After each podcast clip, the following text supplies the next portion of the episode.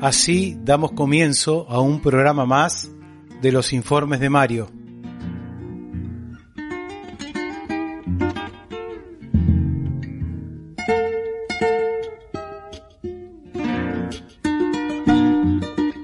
Hoy vamos a discontinuar un poco el tema de Quebrada de Luna. Dejamos para una próxima oportunidad el capítulo cuatro y vamos a meternos en un tema que espero sea del interés de todos.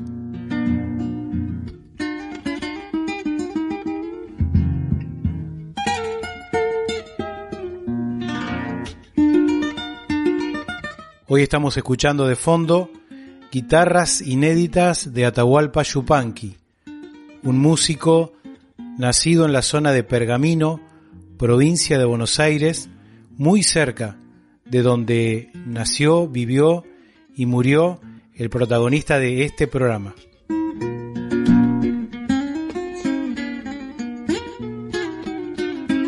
Para comenzar, les propongo escuchar un audio de un señor llamado Miguel Morando, quien desde Ecuador nos cuenta sus experiencias con una mujer llamada la hermana Proserpina de Uruguay, quien profetizó muchísimas cosas.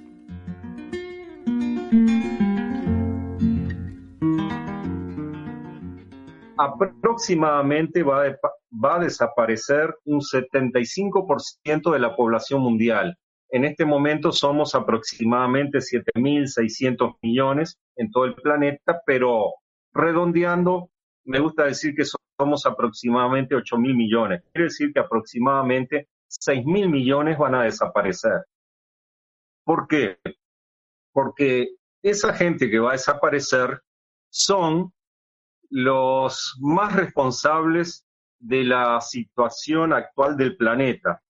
Vale decir, donde hay tantos conflictos, como por ejemplo ahora la guerra de Ucrania, ¿cierto? Donde hay tanta miseria, hambre, eh, sin aparente justificación, porque hay riquezas, hay riqueza suficiente en el planeta para que todos vivamos maravillosamente bien, pero esa riqueza se concentra en manos de grupos muy poderosos, que son, digamos, pocas personas en el planeta.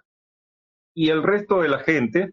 Eh, se debe a sus pensamientos negativos, que eso genera una baja frecuencia vibratoria, que es lo que caracteriza al planeta.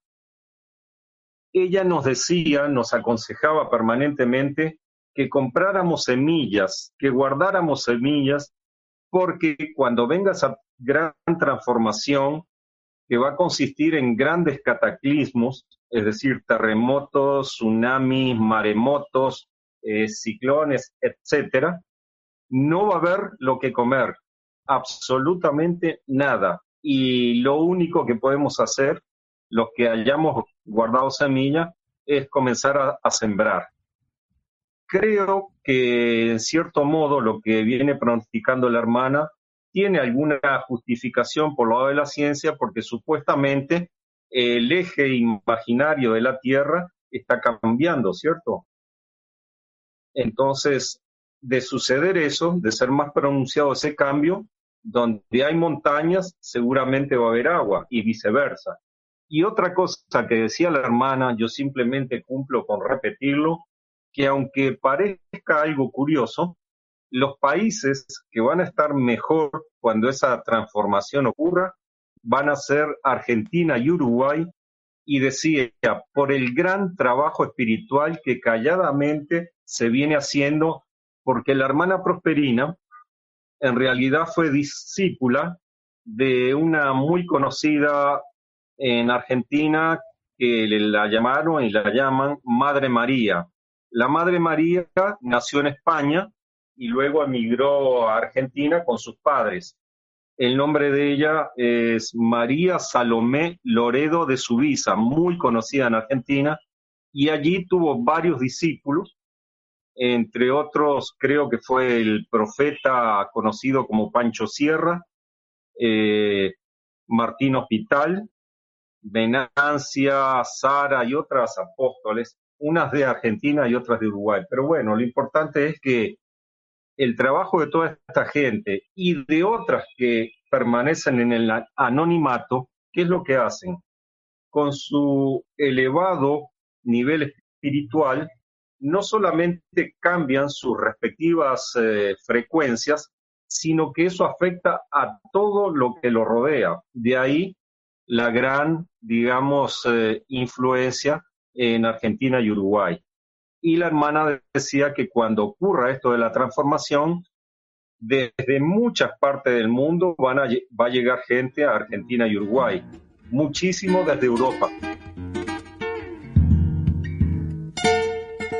Bueno, esto que cuenta el señor Miguel Morando, lo he escuchado en varias personas que han profetizado lo que puede llegar a ocurrir en un futuro y la particularidad de que Sudamérica, que esta zona de Argentina, Uruguay, Chile, Paraguay, Bolivia, parte de Brasil, sea una zona privilegiada en cuanto a que puede llegar a estar un poco exenta o protegida de dichos acontecimientos que se reflejan en numerosas religiones, profecías, historias, y no es la primera vez que escucho que el trabajo realizado por un grupo espiritual acá en la Argentina fue el responsable de que esto sea así. Es decir, gracias al trabajo espiritual realizado por algunas personas es que esta zona se va a encontrar, entre comillas, protegida, ¿no? Hay algo sí que el señor Miguel confunde, y es que dice que la señora Madre María, conocida acá en la Argentina como Madre María, María Loredo de Subisa, fue la iniciadora de todo esto y que Pancho Sierra fue el continuador. Y la verdad es que fue totalmente al contrario. Pancho Sierra fue el que inició con esta tarea espiritual y en el último año de su vida la delega en la que se conoció como la Madre María.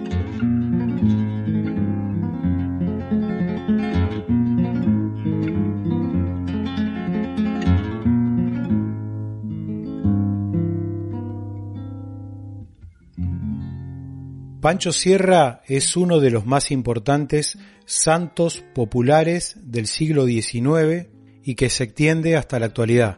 Se lo conoce popularmente como el gaucho santo, el santo de las pampas, el recero del infinito, el doctor del agua fría, el gaucho de Salto, el gaucho santo de Pergamino y muchos más apodos.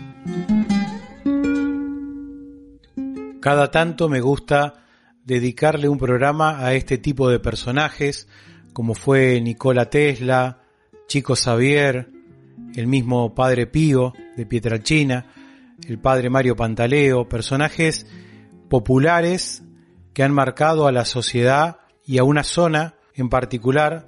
Desde muy chico que vengo escuchando las anécdotas de Pancho Sierra, ya que al nacer en Los Pagos de Areco, estoy muy cerca de donde vivía, donde nació y vivió don Pancho Sierra, y con el tiempo se ha convertido en uno de los mitos vernáculos más importantes de la República Argentina y fuera de ella, ya que siempre en su aniversario de nacimiento y de fallecimiento se llena de personas el cementerio de la localidad de Salto Argentino con micros y contingentes de diferentes países limítrofes y de toda la Argentina, quienes vienen a manifestar su devoción a un personaje que está todavía actual después de tantos años de haber nacido y vivido en esta tercera dimensión.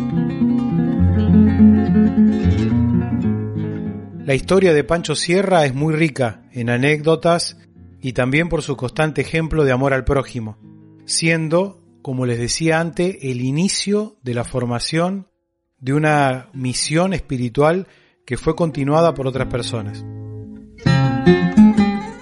Don Francisco Sierra nació en Salto, en Salto Argentino, provincia de Buenos Aires, un veintiuno de abril del año mil ochocientos treinta y uno, es decir, hace ciento noventa y uno años en este momento.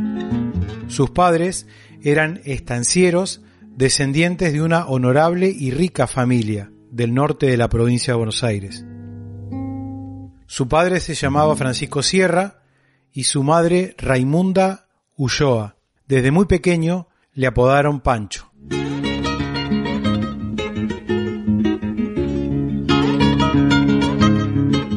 Corría el año mil ochocientos treinta y dos y Panchito tenía ocho meses. La familia se instala en la estancia El Porvenir, una de las tantas que tenían, del vecino pueblo de Pergamino, y allí les tocó vivir una difícil prueba, ya que Panchito comenzó a atacarle una persistente tos y fiebre. Su madre Raimunda pedía todo el tiempo a Dios y a la Virgen de Luján, de la cual era muy devota, por la mejoría del pequeño, pero el diagnóstico médico era poco alentador, ya que le diagnosticaron bronconeumonía y prácticamente fue desahuciado por todos los facultativos consultados. La familia no tenía consuelo, su posición económica era alta, como les decía, pero ningún médico les dio ningún tipo de esperanza y quedó totalmente desahuciado.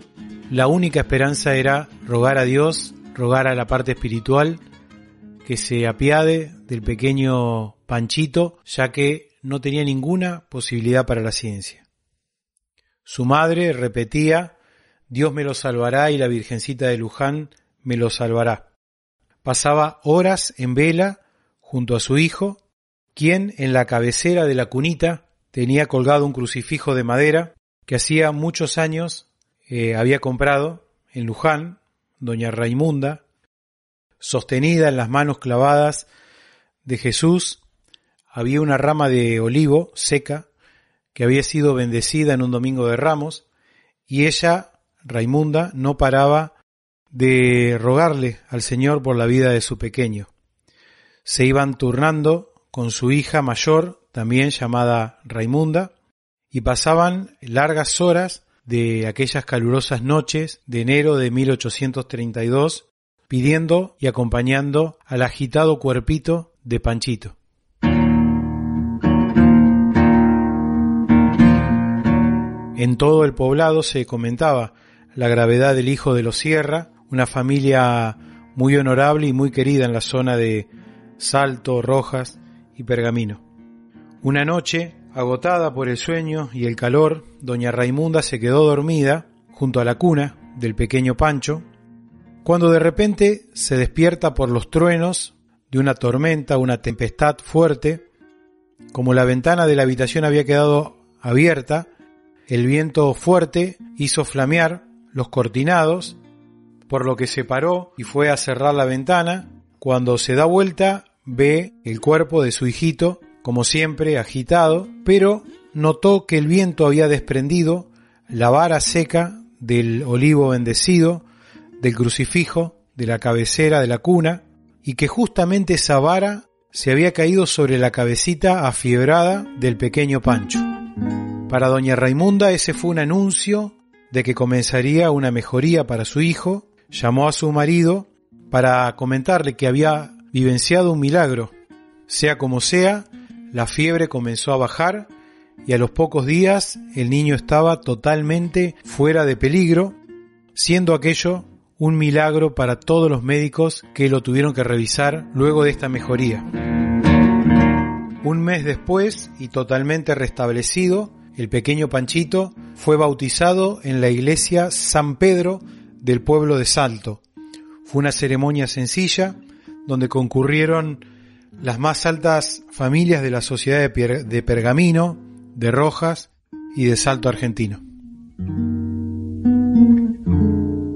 Al cumplir la edad para realizar sus estudios primarios, estos comenzaron en la ciudad de Salto Argentino, y luego para la secundaria sus padres creyeron conveniente llevarlo a la ciudad de Buenos Aires, donde se educó en el colegio Rufino Sánchez. Allí empezó a sobresalir y su inteligencia empezó a destacar entre los niños de su edad. Otra característica de Pancho fue siempre estar dispuesto para la caridad.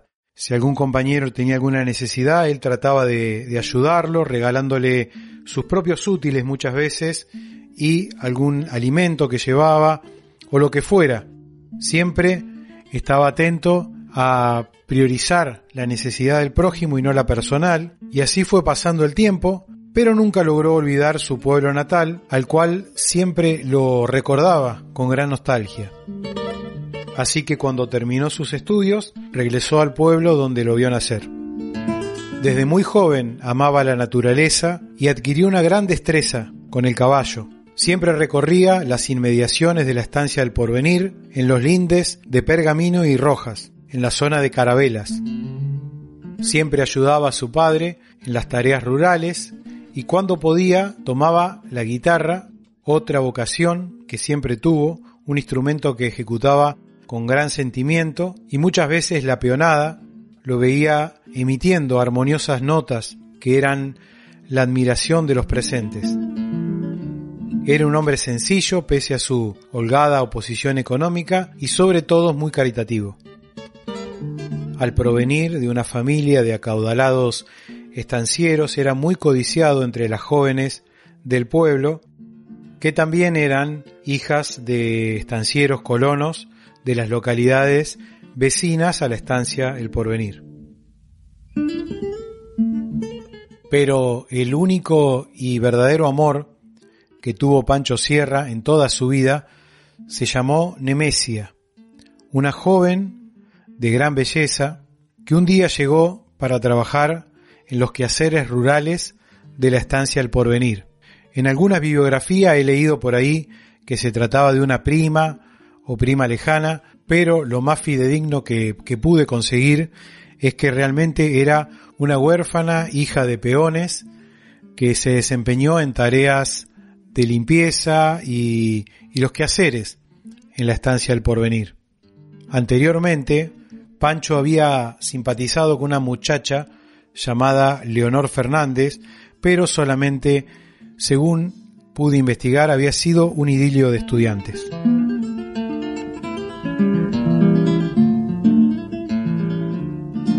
Si bien Pancho Sierra fue una persona que amaba mucho el campo, nunca dejó de lado los estudios. A él le interesaba la carrera comercial y la misma la tuvo que interrumpir, primero cuando murió su madre, Raimunda Ulloa, y más tarde cuando murió su padre. Pancho Sierra fue el sexto hijo del primer matrimonio de Francisco Sierra, su padre, con Raimunda Ulloa. Luego, su padre se volvió a casar con otra mujer también llamada Raimunda, pero que se apellidaba Baez, con la cual tuvo otros seis hijos. Por lo tanto, Pancho Sierra tenía dos hermanos.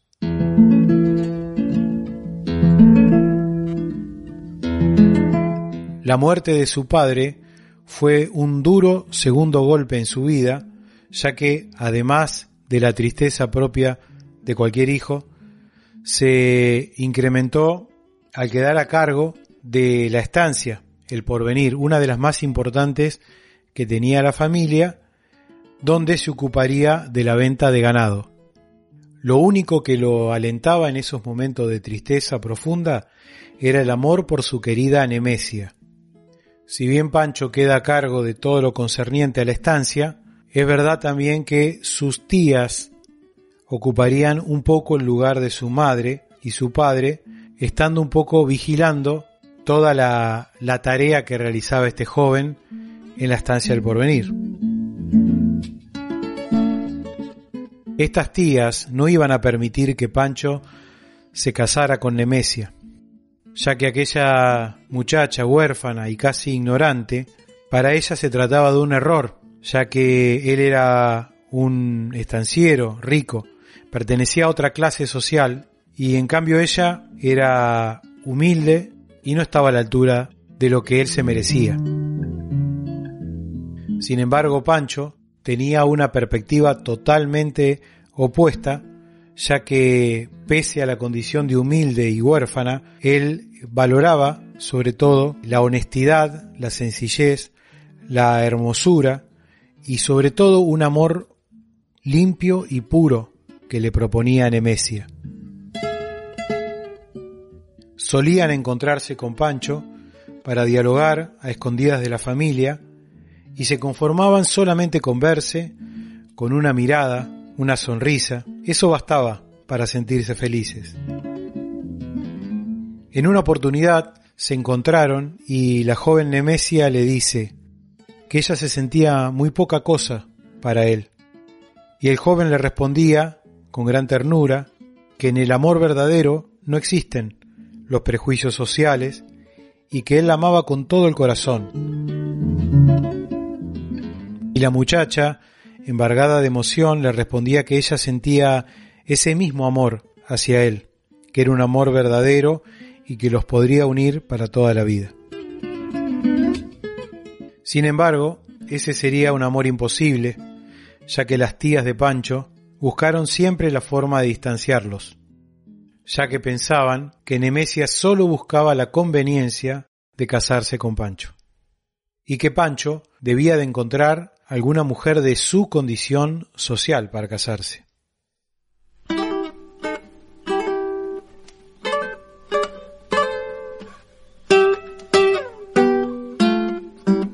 Era normal que una o dos veces al año Pancho viajara a Buenos Aires y concretara negocios de venta de ganado, cerrara operaciones que tenía que ver con el negocio de las reses, y hay que situarse un poco lo que era Argentina en aquellos años.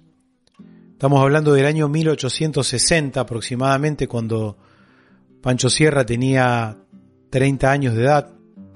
La Argentina, si bien ya había tenido su Revolución de Mayo en mil ochocientos diez, su independencia en mil ochocientos dieciséis, pero todavía era un Estado en formación. Toda la parte de las instituciones estaba por formarse, había problemas limítrofes, estaba la guerra todavía con España, había problemas con los malones de los indios, es decir, era un territorio todavía muy convulsionado, un país todavía convulsionado que recién logra cierta estabilidad a finales del siglo diecinueve con el segundo mandato de Julio Argentino Roca. En uno de estos viajes que Pancho realizaba a Buenos Aires en diligencia, un carruaje típico de, de las familias de, de altos recursos, ¿no? Viajaba con, con la peonada, y en esa oportunidad sus tías aprovecharon para deshacerse para siempre de Nemesia. Entraron en un enorme comedor de la estancia principal y Mercedes, que era el nombre de la tía mayor, se dirige hacia Nemesia y le comenta que en pocos días la iban a venir a buscar porque ella se iba a dedicar al cuidado de una señora enferma de una familia allegada de la provincia de Córdoba.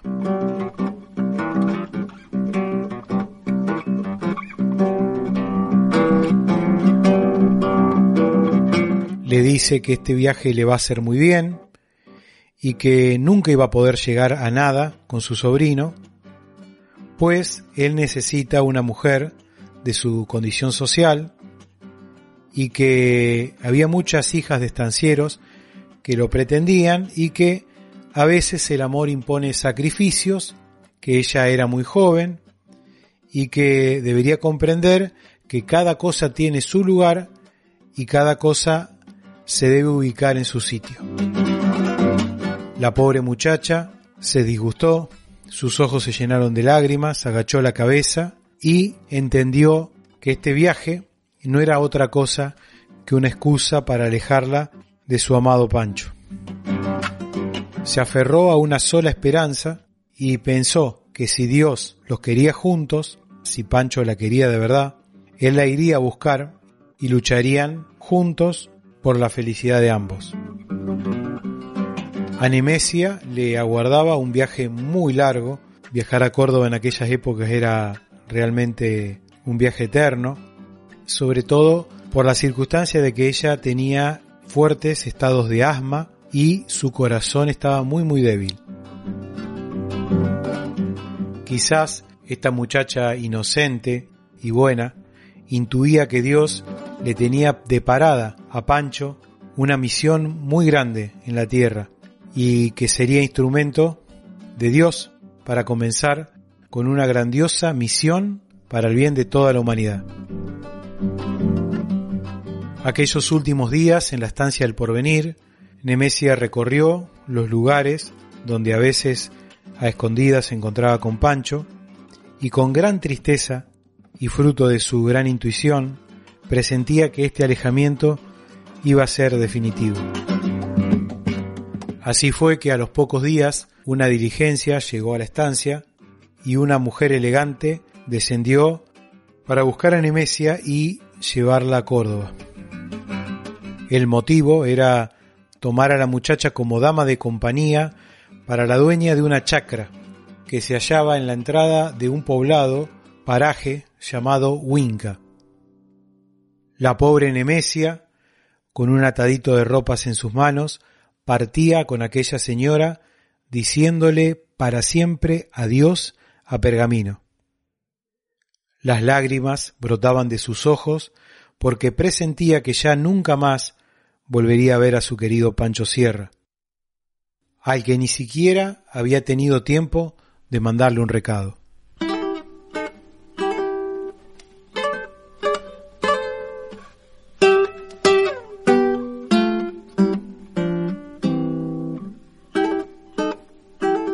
Luego de dos meses, Pancho regresó a Pergamino muy contento porque había recorrido Buenos Aires y había podido concretar importantes negocios ganaderos.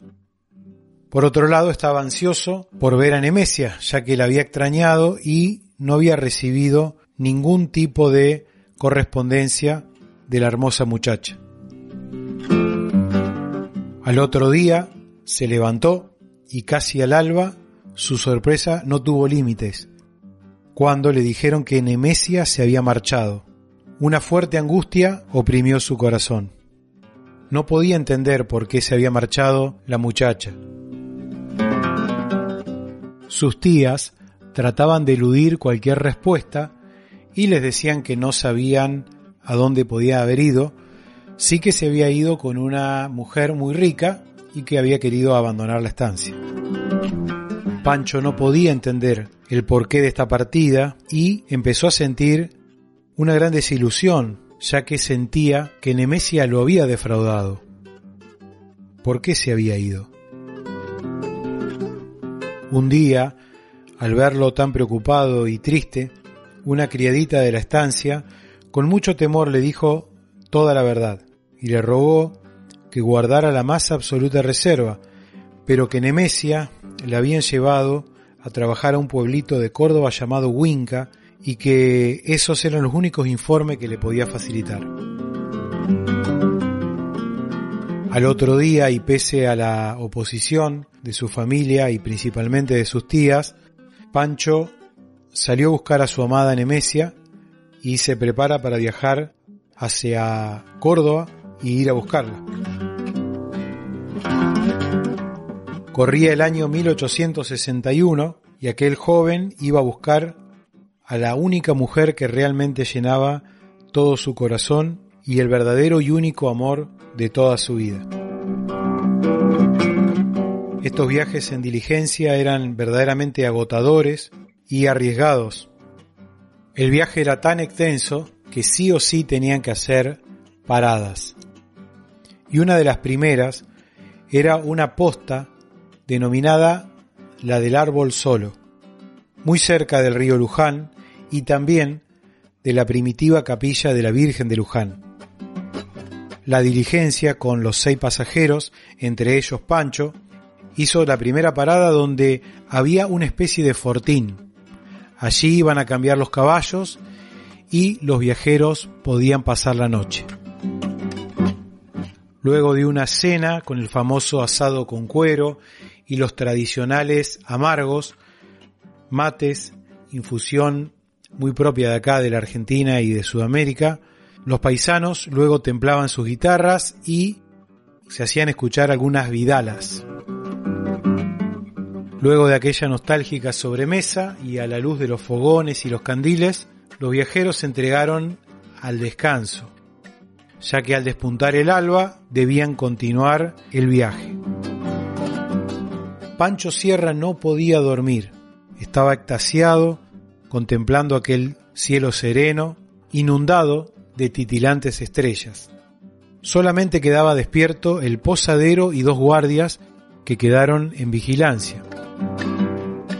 Pancho caminó lentamente hacia la entrada de la posta y miraba al cielo pidiéndole a Dios poder seguir el viaje sin dificultades hasta encontrar con su querida Nemesia.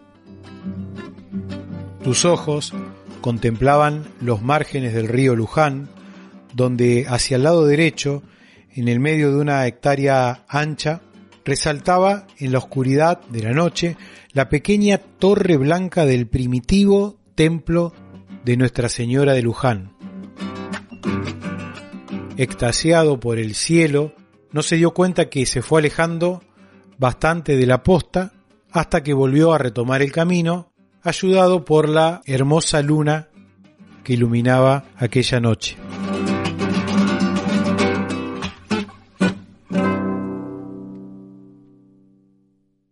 Faltaban pocos metros para llegar a la tranquera de entrada cuando, de repente, apareció un anciano, apoyado en un largo bastón con mango.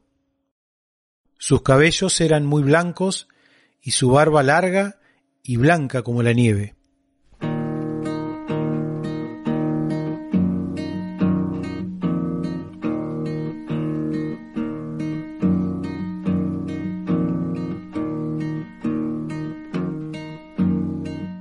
Pancho se estremeció al verlo y el ancianito, sonriendo, le preguntó: «¿No sabe, hijo, si aquí me podrán dar de comer y podré pasar la noche?».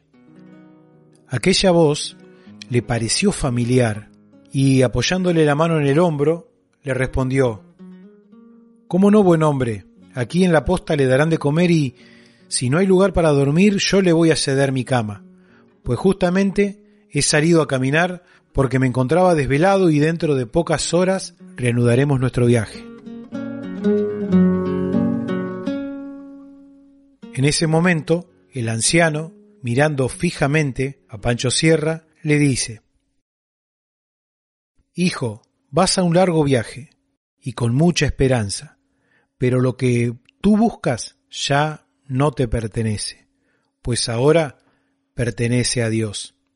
Él es quien nos gobierna y Él tiene para ti destinado algo muy grande y tú ya conociste muy de cerca el dolor, pero un último dolor tendrás que pasar para comenzar luego, cuando Dios lo disponga, una maravillosa obra que te tiene preparada».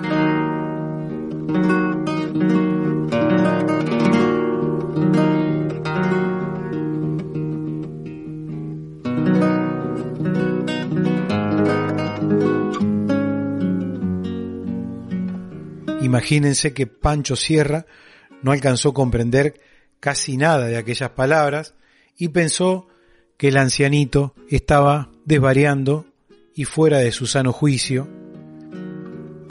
Luego, sacando un puñado de billetes de su bolsillo, le dijo: «Tome, abuelo, es para usted. Espéreme aquí. En un momento le voy a hacer que le den de comer y le preparen una cama».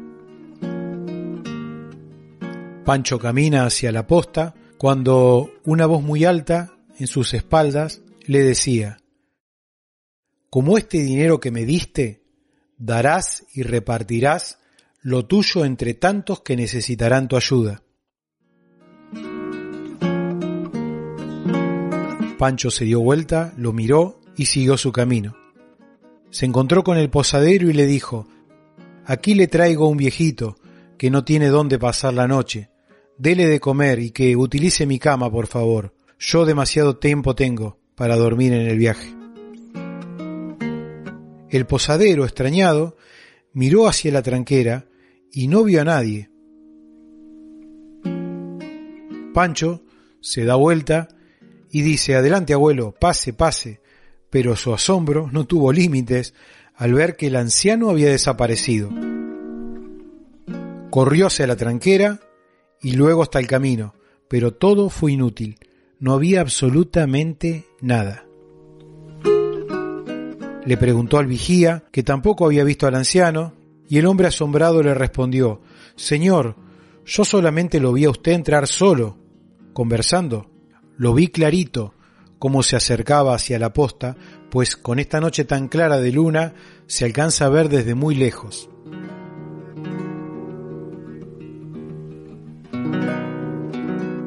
Imagínense que un estremecimiento recorrió todo el cuerpo de Pancho Sierra. Era totalmente inexplicable, ya que él con sus propias manos le había tocado el hombro al anciano, además le había colocado el dinero en su mano. Se quedó pensando, analizando, cómo podía ser que este hombrecito desapareciera como si la tierra se lo hubiera tragado. Así pensaba Pancho mientras las primeras luces del alba lo volvieron a la realidad, ya que era hora de continuar el largo viaje. Después de muchas semanas de fatigoso viaje y rogándole a Dios encontrar a Nemesia, pudo llegar a aquel pueblito cordobés de Huinca. Luego de mucho recorrer y preguntar, pudo por fin localizar la casona donde habían llevado a la muchacha. Cuando golpeó la puerta, su corazón le anunciaba una mala noticia. Lo atendió la dueña de la casa, inmediatamente lo hizo pasar y la primer pregunta a flor de labios fue por Nemesia. En ese momento la dueña de la casa, con rostro compungido, le dio la mala noticia. Hacía tres días que la muchacha había muerto. «Murió nombrándolo a usted», le dijo. La mujer estaba muy enferma. Nunca quiso decírselo a usted. Tuvo un fuerte ataque de asma y su corazón no le respondió. Pasados momentos de gran incertidumbre, la mujer le entregó el atadito de ropas que perteneció a la desdichada muchacha, diciendo, casi sollozando: «Era muy bonita, pero su corazón no le respondió».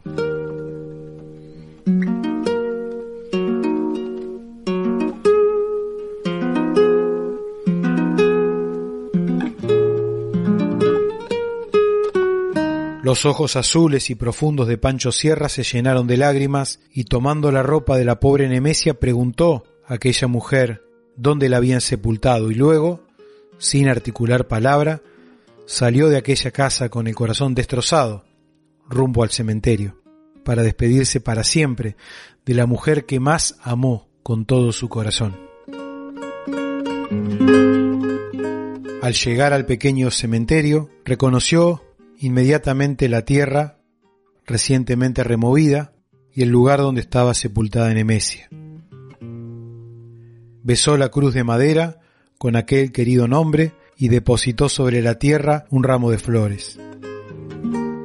Luego de permanecer largo tiempo junto a aquella humilde tumba, derramó sus lágrimas más incontenidas.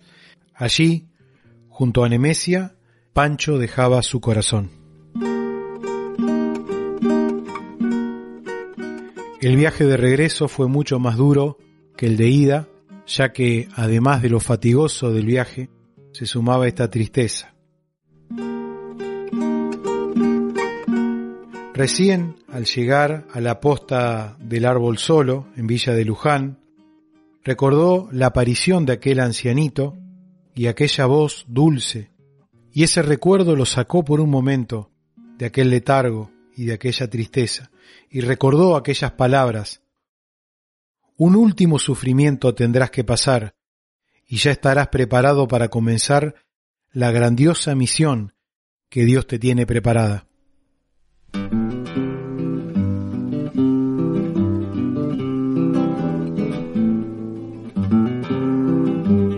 En la última etapa de aquel largo viaje, su mente estuvo enfocada en el recuerdo de su amada Nemesia y en las palabras de aquel misterioso anciano que encontró en el camino.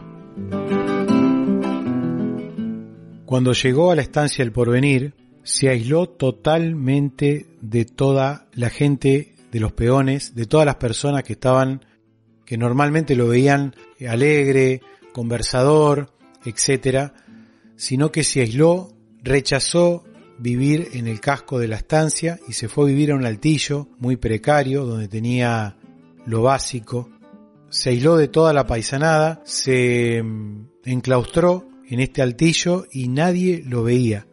Los peones le preparaban la comida, que muchas veces no consumía, la dejaban al lado de la puerta del altillo, o en algunas oportunidades a la alta madrugada abría esa puerta y la comía en soledad dentro del altillo, o a veces salía a caminar cuando nadie lo veía.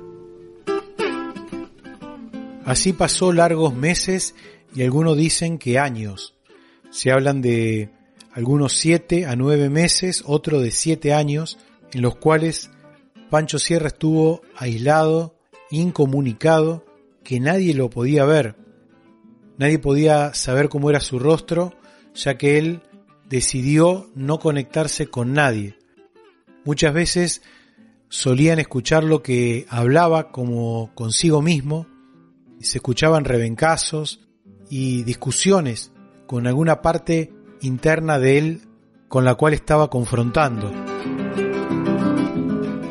Muchos pensarán que él habría levantado su puño contra Dios, rencoroso por todas las situaciones que tuvo que vivir con la pérdida de sus padres y también con su querida y amada Nemesia, pero no fue así.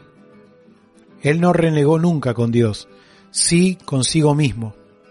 La pelea era con una parte de sí mismo, como si lo blanco y lo negro que todos tenemos se confrontaran y purificaran o templaran su temperamento para siempre.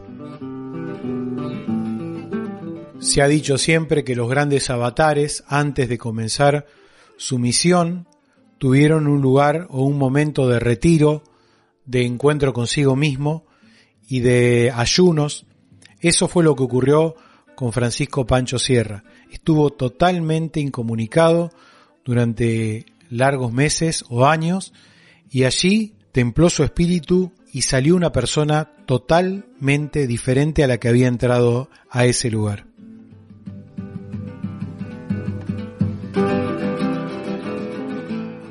Una noche sale de su altillo, se pone a contemplar las estrellas y en profunda meditación y contemplación invoca a Dios, y de repente escuchó una voz que le dijo: ha llegado la hora de empezar tu misión.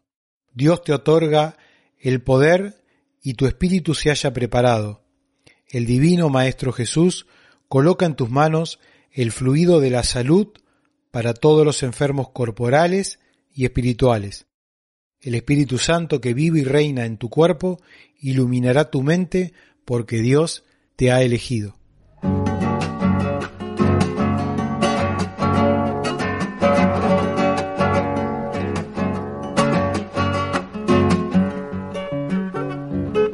Luego, esa misma voz le dictó una oración o una plegaria para que la grabe y que la recuerde en su mente, y le dijo que debía de ponerla en práctica para ayudar a todos los necesitados.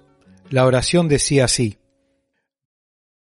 Gran Dios del universo, Creador del cielo y de la tierra, Padre de todo lo creado, santificado sea tu nombre en todo el universo.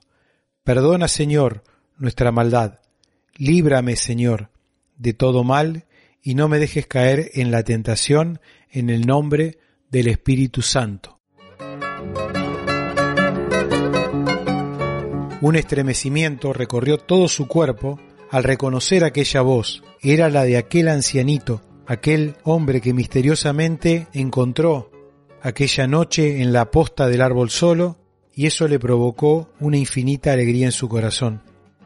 Comprendió que aquello no había sido una visión, que aquel había sido un emisario de Dios, y entendió que esta voz lo estaba impulsando a realizar una obra de ayuda al prójimo. Y me pregunto acá, ¿quién puede haber sido aquel anciano?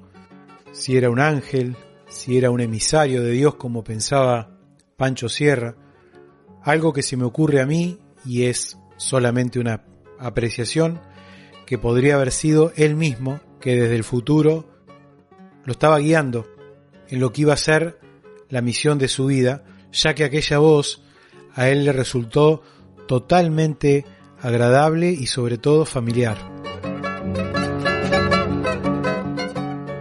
Luego de aquella noche, Pancho Sierra decide volver a mostrarse en público.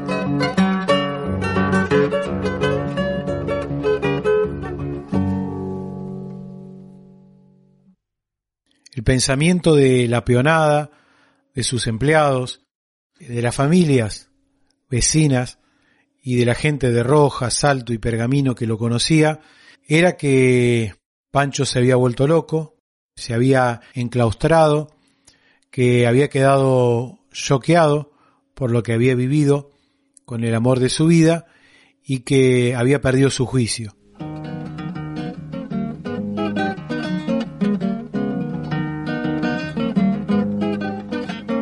Grande fue la sorpresa de los primeros que lo vieron, ya que recordaban a un hombre de pelo corto, de color negro, eh, barbilampiño, y sin embargo se encontraron con un hombre de pelo largo, platinado, blanco, y con una barba hasta el pecho. Y en sus ojos celestes encontraron una mirada penetrante y totalmente distinta a la que tenía el antiguo Pancho. Se lo recordaba también muy conversador, y sin embargo cuando reapareció su situación fue de un hombre silencioso, meditativo, cruzaba muy pocas palabras, decía lo justo y lo necesario y analizaba, buscaba bien qué era lo que iba a decir y cómo lo iba a decir. Se lo veía muchas veces en la orilla del río Arrecifes, contemplando la naturaleza, escuchando el canto de los pájaros. Su mirada tenía una expresión limpia y de paz. Siempre vestía con bombachas de gabardina, criollas, eh, botas y poncho de vicuña. Rechazó totalmente todas las riquezas, los bienestares y las comodidades que tenía en, en el casco de la estancia y nunca más abandonó aquel altillo, lejos totalmente de toda opulencia y los bienes de su familia.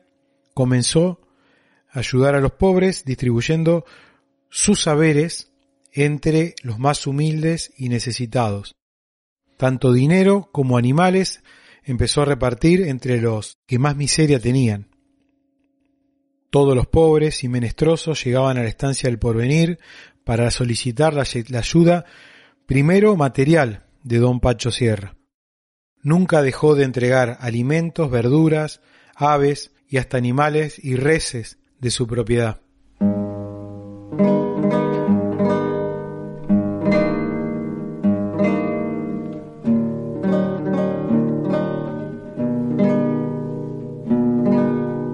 Esto es una de las características distintivas de Pancho Sierra y que lo diferencia y lo enaltece frente a otros sanadores, curadores, ya que nunca lo hizo por una búsqueda económica, al contrario, él siempre entregó a los demás, nunca quiso recibir ningún tipo de compensación, sea animales, dinero o regalos, jamás, jamás, por algún favor realizado, sintió que tenía que recibir nada, al contrario, se ofendía mucho y siempre trataba de ayudar al necesitado.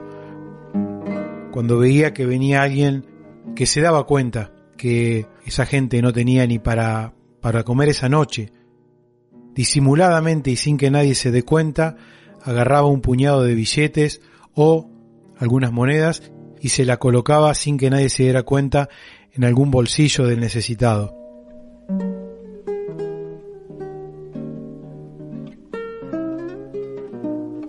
En el año mil ochocientos setenta y uno, realizó fuertes aportes a, al doctor Argerich porque se conoció que estaba aquella peste de la fiebre amarilla y realizó fuertes donativos de mantas, alimentos y medicamentos a mucha gente que lo necesitó en Buenos Aires y en la provincia. Una tarde estaba atendiendo a un matrimonio muy humilde cuando de repente observó que un peoncito de la estancia, llamado Zoilo, se sentía muy mal y con fuertes dolores en el vientre. Se quejaba amargamente y de inmediato llegó al lado del muchacho, que estaba bañado con un sudor frío. En ese momento Pancho Sierra lo tomó en sus brazos y, ante el asombro de todos que estaban ahí presentes, lo acercó hasta el aljibe que estaba cerca de la entrada de la estancia y lo mojó con el agua fresca. Y también le dio a tomar un vaso de agua fresca del pozo. Mientras el muchacho tragaba, Pancho miraba al cielo y en voz baja repetía aquella oración que el anciano le había dictado. Gran Dios del universo, creador del cielo y de la tierra.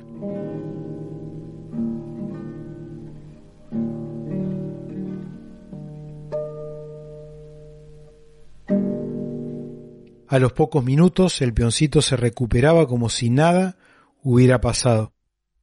Besando las manos del Pancho, agradeció la ayuda y así empezó a correr como reguero de pólvora que don Pancho Sierra tenía poderes, que no estaba loco como pensaban, sino que era un elegido de Dios.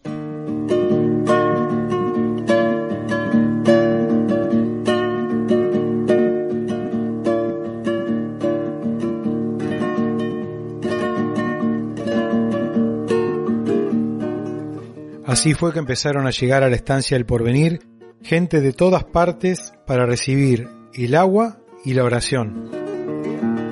Esta combinación hacía que mucha gente se sintiera como nueva y se vayan todos los males que tenían en el cuerpo y en el alma.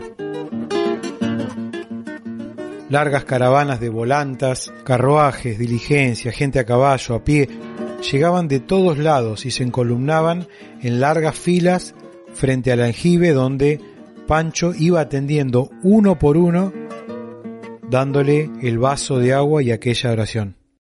Cuando le preguntaban, Pancho respondía: yo no tengo ningún poder, el poder lo tiene Dios.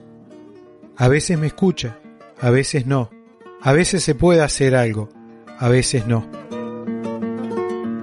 La gente llegaba de los cuatro puntos cardinales, incluso poniéndose en peligro por algún malón que podría acechar a la estancia del Porvenir. Sin embargo, este lugar se convirtió en una especie de cuartel de amparo, donde Pancho daba de comer en amplios galpones y también colocó unos camastros para que ancianos, niños, jóvenes y adultos se recuperaran y estuvieran a salvo.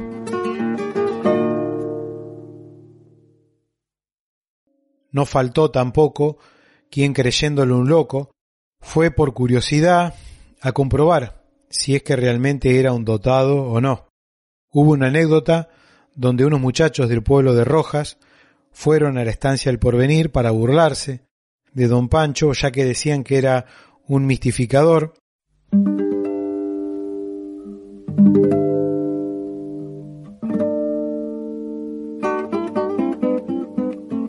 Cuando llegaron a la estancia, se pusieron de acuerdo en que uno de los dos fingiría que, que era rengo, diciendo de que le había pateado un caballo. Pero, al llegar frente a Pancho, aquel burlón se apoyaba en el hombro del amigo y casi gritando decía: «Don Pancho, parece que tengo la pierna quebrada, que el caballo me ha pateado. ¿Qué le parece a usted?». Pancho Sierra se acercó, lo miró fijamente, dejó de saborear un mate amargo y sonriendo le dijo: «Mire, mijo, usted no tiene nada y ahora no me necesita, pero pronto me necesitará de verdad». Los dos muchachos se fueron avergonzados, montando rápidamente sus caballos. A los pocos momentos se escuchó un relincho y un grito. Sucedió que en realidad el caballo lo había despedido a uno de ellos. Vuelven se encuentran nuevamente con Pancho, quien le da el vaso de agua y les dice: ustedes vinieron a burlarse, pero Tata Dios les dio una prueba. Ojalá ahora ustedes puedan comprender que por medio de la fe yo puedo acercar a mis queridos hermanos más hacia Dios. De más está decir que aquellos muchachos le pidieron perdón a Pancho, y ese fue un caso muy comentado en aquel pueblo.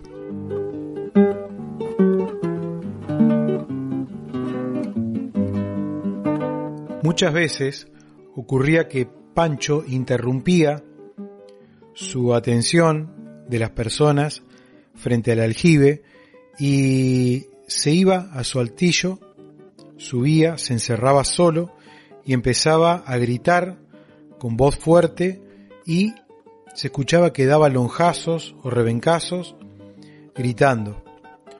A veces, cuando bajaba, le preguntaban: maestro, ¿a quién le gritaba? ¿A quién azotaba? Y Pancho le respondía con una sonrisa y les decía: a los demonios que les saco de encima a ustedes, a esos potros de espíritus rebeldes que más de una vez vienen sobre sus cuerpos.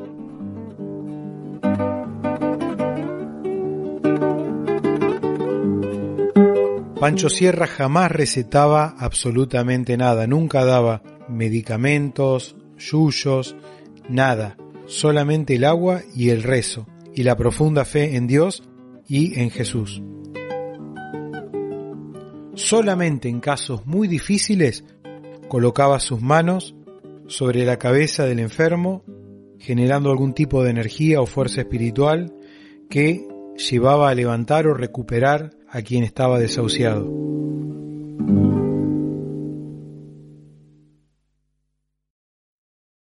Otra situación que era muy común era que Pancho nunca dejaba que hablara la persona. Al contrario, él le decía qué tenía, por qué había venido y cómo se podía recuperar y si se iba a recuperar.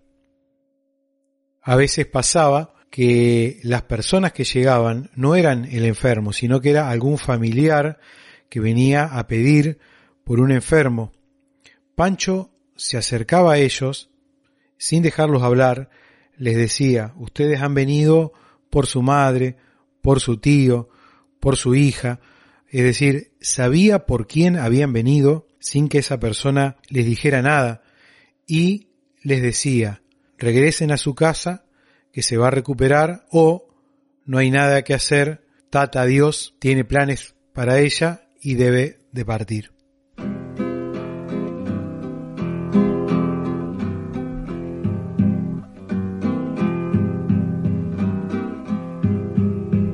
Un caso muy recordado ocurrió en mil ochocientos setenta y ocho, cuando Justino Agüero llegó a la estancia del Porvenir proveniente de los Pagos de Areco, de mis pagos, a pedirle a don Pancho por su madre, la cual se hallaba muy pero muy grave.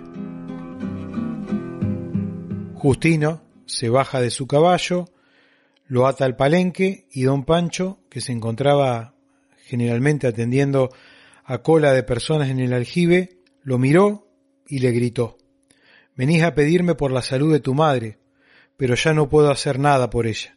Tiene muchos años y su misión ya se termina. Ella está esperando que regreses. Cuando tú llegues, entregará su alma a Dios. Días después se supo que, al poco tiempo de llegar Justino de Pergamino a su casa, su madre habría muerto.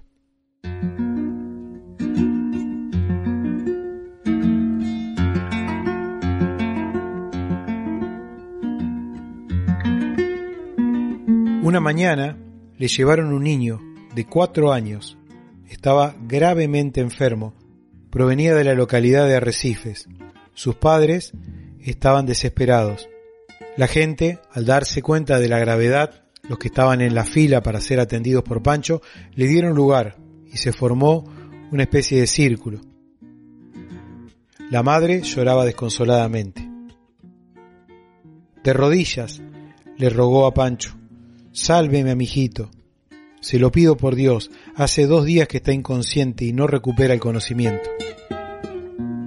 El padre del chico También estaba desesperado y de sus ojos solamente brotaban lágrimas. Pancho Sierra tomó al pequeño en sus brazos, mojó su cabeza con agua del aljibe, elevó al cielo sus ojos azules y en voz baja comenzó a recitar la oración. Estuvo así varios minutos mientras los presentes le rezaban a Dios y a la Santísima Virgen. Aquel niño parecía sin vida, sus ojos estaban cerrados y su respiración era casi imperceptible. Pancho seguía orando con la mano puesta en la cabecita de aquel pequeño, cuando a los pocos minutos y ante el asombro de todos los presentes, el niño abrió los ojos. Y luego empezó a llorar. La madre del pequeño se arrodilló frente a Pancho, quien con cariño la hizo incorporar y les dijo: «Tata, Dios me ha escuchado otra vez, pero a este niño lo tienen que llevar a Buenos Aires para que lo vean los médicos, pues necesitará una operación. Tiene un pequeño tumor en la cabeza, pero no es cosa mala.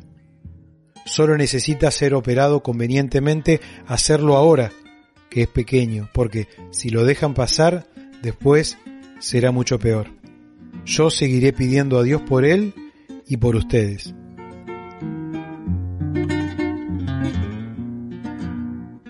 Varios meses después se supo que lo que Pancho había pronosticado había ocurrido. El padre del niño volvió a la estancia del Porvenir para informarle al gaucho santo que el niño había salido muy bien de la operación y que ya estaba fuera de peligro y estaba en completa y franca recuperación. A medida que estos hechos fueron ocurriendo, la fama de gaucho santo fue recorriendo y se fue agigantando, no solo en Pergamino, Rojas y Salto, sino que la leyenda de Pancho Sierra empezó a recorrer nuevos lugares y la figura del patriarca de Pergamino comenzó a tener una enorme repercusión nacional.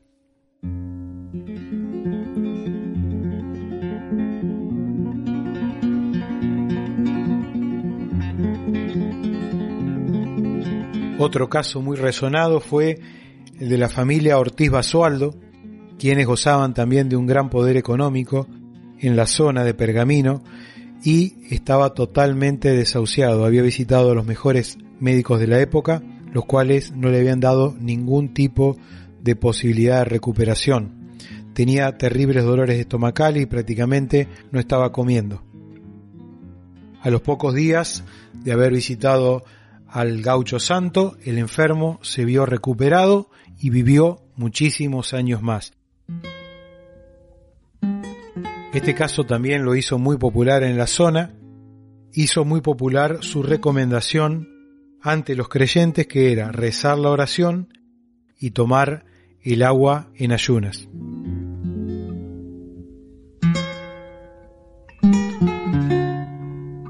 Otra anécdota notable ocurrió en mil ochocientos ochenta y cinco, cuando un joven llamado Ezequiel Molina, quien estaba radicado en Buenos Aires, era sobrino de una mujer que era propietaria de una estancia cercana a la estancia del Porvenir, y esta mujer estaba con una fuerte congestión y el sobrino la lleva a, a verlo, a Pancho, y le dijo: «Dígame, maestro, ¿tiene para mucho mi tía?». A lo que el gaucho, frunciendo el ceño, le dijo: «Mira, mijo, te voy a dar una mala noticia para vos.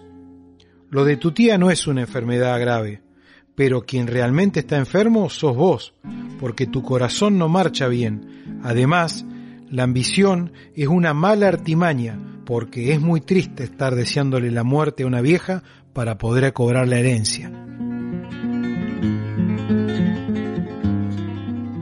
Al escuchar aquellas palabras, Ezequiel saludó de mala manera y se alejó del lugar.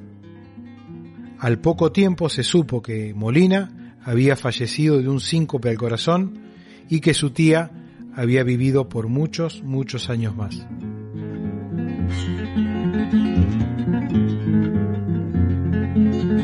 Si buscan por internet o leen los libros dedicados a la vida y obra de Pancho Sierra van a encontrar muchos casos de sanación de tullidos.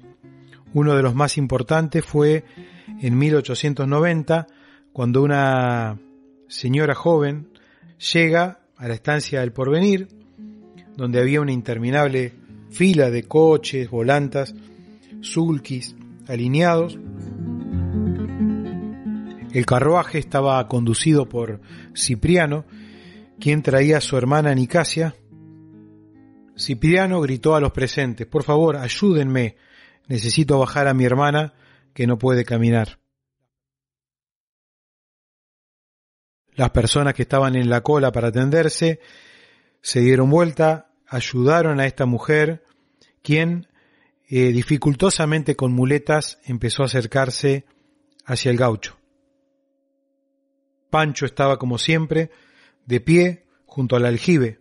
Al verla gritó con voz potente: «Déjenla sola, que venga hacia mí».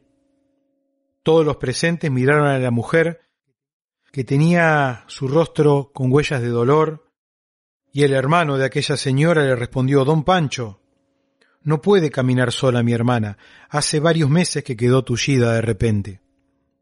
Pancho, que tenía la mirada fija en aquella mujer, volvió a repetir: «Déjenla sola, camina mija, camina sola, camina sola que podrá llegar hasta mí».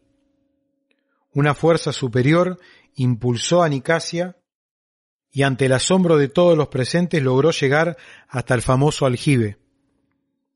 Cuando lo hizo, Pancho Sierra exclamó: «La fe y la voluntad firme en Tata Dios nos ayudarán siempre en las duras pruebas». Luego le dio de beber agua, le colocó la mano sobre la cabeza y mirando al cielo hizo el recitado. Siguió atendiendo a algunas personas cuando se dio vuelta y le dijo: «Bueno, mija, ya podés irte y déjame las muletas de recuerdo». Todos los presentes pronunciaron una gran exclamación de asombro cuando vieron que Nicasia se incorporó y caminaba como si nada le hubiera ocurrido nunca. Su hermano lloraba de emoción diciendo: «Gracias, Pancho, que Dios lo bendiga. El primer hijo que yo tenga le voy a llamar Francisco y le diremos Pancho, pues usted lo que ha hecho conmigo no lo olvidaremos».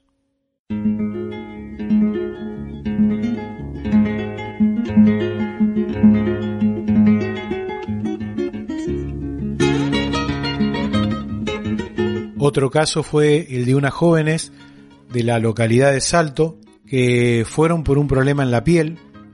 Pancho las atendió, les dio el acostumbrado vaso de agua del aljibe, les dijo que todo iba a andar bien, que no era de gravedad, que se iban a recuperar, pero que sí, la que tenía que tener cuidado era su madre, ya que fumaba mucho, tenía que verla algún médico, que iba a tener una recaída o un ataque y que no se preocupara, que si hacía bien los deberes, se iba a recuperar y iba a poder retomar tranquilamente su vida. Así ocurrió. Esta anécdota es muy conocida, ya que cuando vuelven a Salto, al poco tiempo, su madre, que era una gran fumadora, tiene una recaída muy fuerte, es atendida por los médicos, abandona el cigarro, empieza a hacer buena letra, digamos, y vivió mucho tiempo más.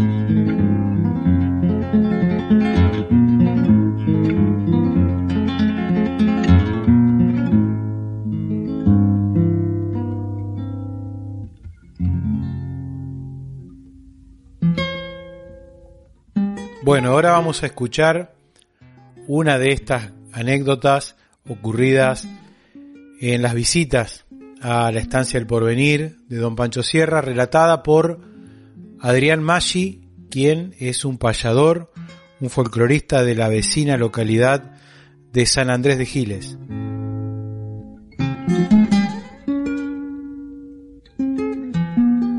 Hay eh, algunas anécdotas que se cuentan sobre su poder, y una de ellas, la que más me sorprendió de toda la bibliografía que hay sobre Pancho Sierra, que me he leído todo, eh, él vivía en su estancia El Porvenir y tres muchachones deciden hacerle una broma, ¿no? Una, una chata carguera, dos van adelante y le dicen al otro de atrás: ¿por qué no te haces el el, el herido, el, el dolorido? Y, y vamos a, a bromarlo a este viejo que no sabe nada, no debe saber nada. A ver, le preguntamos qué es lo que tenés. Y se van a la estancia y dicen: vos, vos quedate de atrás, acostado. Y cuando llegan a la estancia, Pancho Sierra les dice: llegaron tarde. Ya está muerto. Claro, los dos empezaron a reír, los que estaban adelante, ¿no? Y le dicen al otro: dale, levantate. Este, y, y estaba muerto. Eh, son esas anécdotas que quedan, que se van tra- transmitiendo de generación en generación y, y hacen más grande su nombre, ¿no? Su nombre es Francisco Sierra y se hacía llamar Pancho, pues decía que Francisco era nombre para un santo. Su madre Raimunda Ulloa, su padre un rico hacendado, y aunque vivió en Pergamino, Pancho Sierra nació en Salto. Era de talla mediana, hombre modesto y delgado, tenía los ojos azules, la barba y cabello blanco, de bombacha y de camisa, de ponche y sombrero ancho, y una conducta intachable como un verdadero gaucho. Se enamoró de Nemesia. Nemesia era prima de él y no le permitieron este, el noviazgo, ¿no?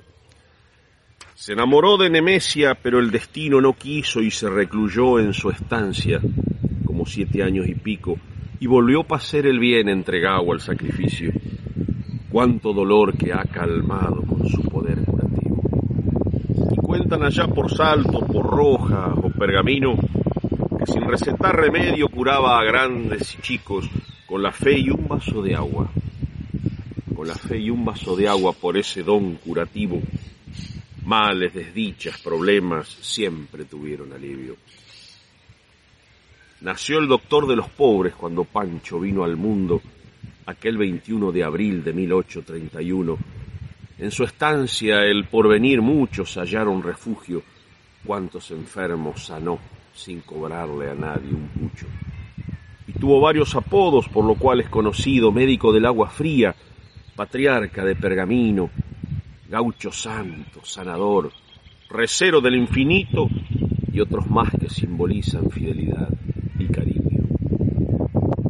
Un ángel señala el cielo en la tumba donde descansa, invocando al protector se arriman miles de almas y su imagen se ilumina con miles de velas blancas, y a buscar agua van otros al aljibe del curaba. Él murió un cuatro de diciembre, por eso en su aniversario los creyentes lo visitan en el cementerio en Salto. Y por la fe que los mueve hoy la tumba es un santuario, pues Pancho Sierra para muchos es como si fuera un santo. Esta letra la escribí allá por el dos mil dos, el veintitrés de agosto está firmada esta letra que escribí, Pancho Sierra, que grabé en uno de mis discos.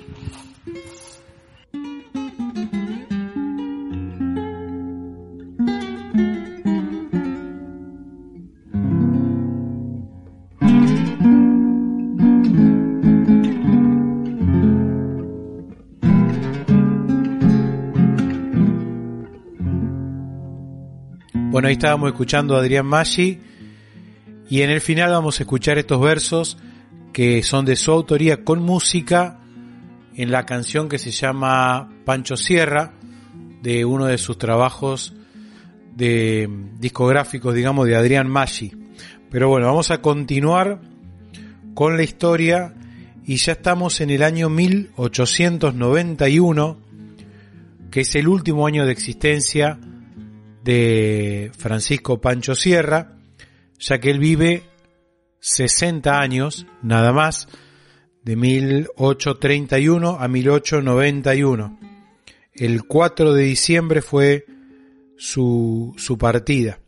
Pero bueno, no nos adelantemos. Ese mismo año, antes de, de que él parta, se acerca a la estancia una mujer que vivía en, en una casona del pueblo de Saladillo, provincia de Buenos Aires. Era eh, del matrimonio Subisa. Eran acaudalados, eh, habitantes, gente que estaba muy bien económicamente. Ella había enviudado por primera vez eh, hacía un tiempo y estaba casada con este hombre Subisa. Ya provenía de una muy eh, de una familia muy rica y después enviuda de un hombre también de gran riqueza. Se vuelve a casar con el hombre, con este hombre Subisa, que también tenía un, un gran poder económico. A esta señora la habían desahuciado. Eh, su nombre completo era María Loredo de Subisa, quien después se conoció, como decíamos al inicio, como la Madre María acá en, en Buenos Aires y en Sudamérica. Fue muy conocida. Estaba atacada en ese momento de un tumor en el pecho.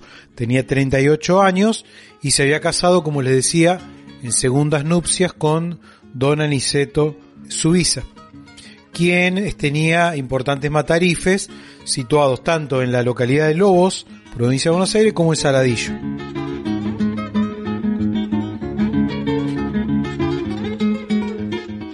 Bueno, el señor Aniceto Subisa no tenía consuelo al comprobar que la salud de su mujer cada día empeoraba y que los médicos no le daban ninguna posibilidad, ya que decían que estaba desahuciada y que estaba a la voluntad de Dios.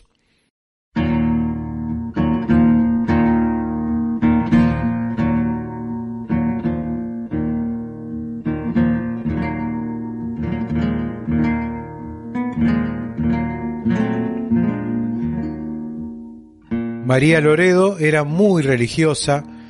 Ante el diagnóstico de todos los médicos consultados de gran renombre, no tuvo otra que aceptar la voluntad de Dios. Ya estaba entregada, había eh, aceptado, se había concientizado de que ese iba a ser su final.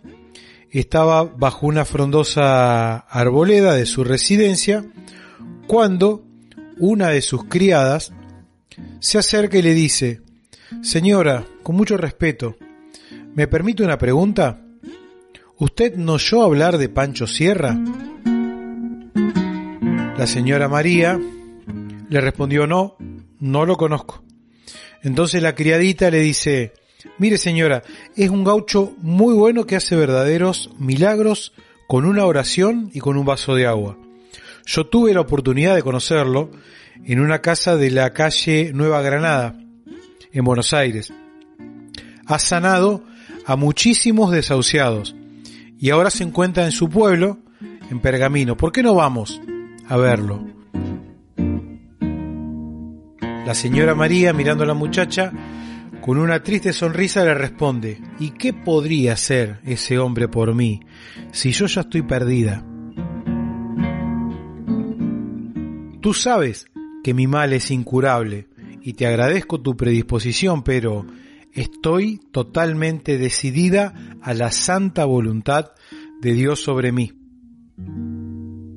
Pues como sabes, ya he visto a tantos médicos y he tomado tantos remedios que estoy perdiendo la dentadura y todos, absolutamente todos, coinciden en que ni un milagro me puede salvar». Esa misma noche sucedió algo notable.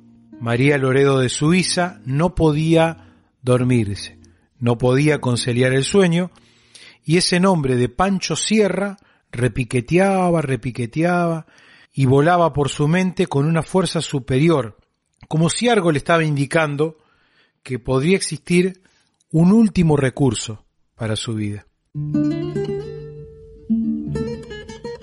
A la mañana siguiente, al levantarse, le comentó a su esposo que estaba decidida a viajar a Pergamino, acompañada de su criada y de un cochero. Su esposo aceptó la petición y luego de las recomendaciones a los acompañantes, les dio las precauciones para el largo viaje y preparó todo para la partida para el día siguiente.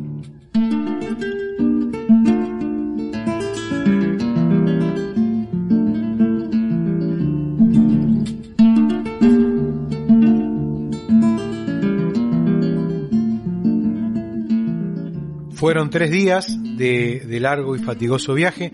En un carruaje, cuando entraron al, a Pergamino, preguntaron y rápidamente le indicaron dónde se encontraba la estancia El Porvenir, en Carabelas, entre Rojas y Pergamino. Todos los presentes de la estancia se dieron vuelta porque vieron este lujoso carruaje que estaba frente a la tranquera. Era de atardecer y descendió esta hermosa dama lujosamente vestida que tenía una extrema palidez y su rostro eh, solamente mostraba ojeras y eh, una extraña belleza, ya que su cara estaba muy pero muy pálida.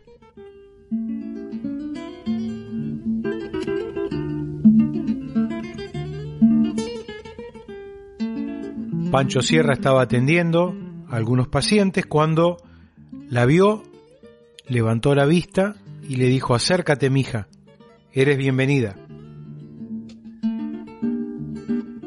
Un estremecimiento recorrió todo el cuerpo de María, algo que mezcla el miedo y la emoción. Luego Sierra, colocando su mano en el hombro y con una semisonrisa, le dijo: vos no querías venir a verme, ¿verdad? Pero yo hace mucho tiempo que te estaba esperando. Y luego le dijo: ¿y tu marido? Ella, un poco nerviosa, le dijo: no ha podido acompañarme, está muy ocupado con sus negocios. Pancho elevó la mirada al cielo, acarició su barba y, dirigiendo una mirada hacia la joven, le dijo: ¿y si se te muere? Ella, sorprendida y angustiada, le respondió: por Dios, no diga eso. Pancho le dice: yo sé que usted lo cuidará, pero María, tu segundo esposo, pronto morirá, y tú no tendrás más hijos de tu carne, pero tendrás miles de hijos espirituales, porque tendrás que seguir una misión más grande que la de una esposa y la de una madre. Tú eres la elegida y se cumplirá sobre ti la voluntad del Supremo.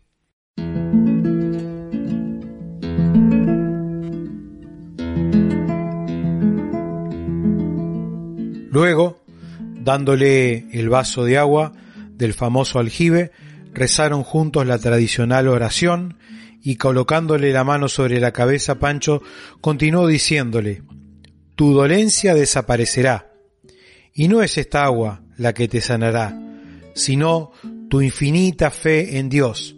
No creo que nos volvamos a ver, pero recuerda que deberás cumplir con tu misión hasta el último día de tu vida, y yo sé que tu más grande anhelo es tener hijos.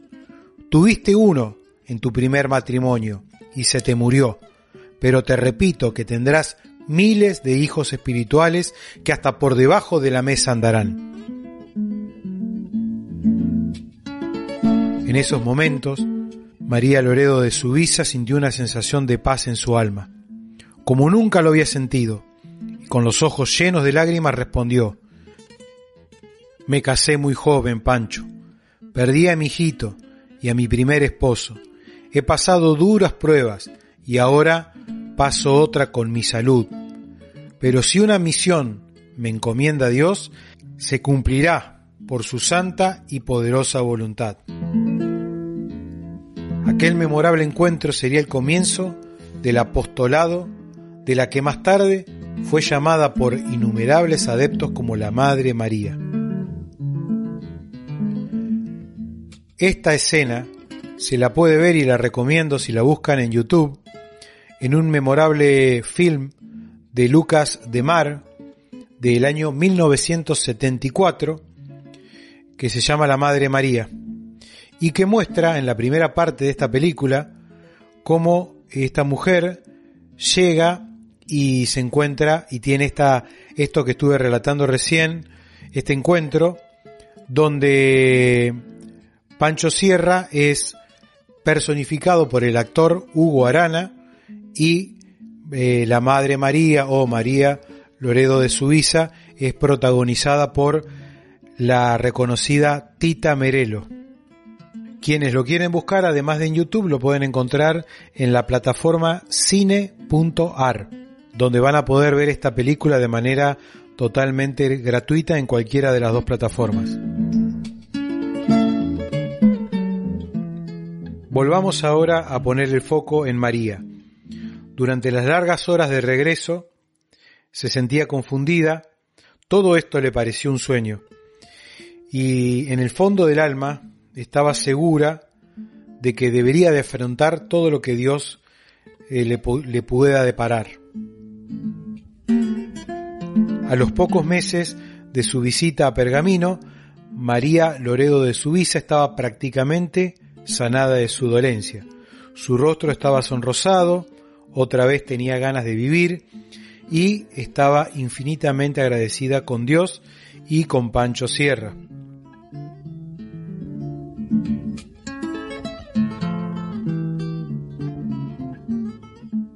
Se sentía como que había vuelto a nacer.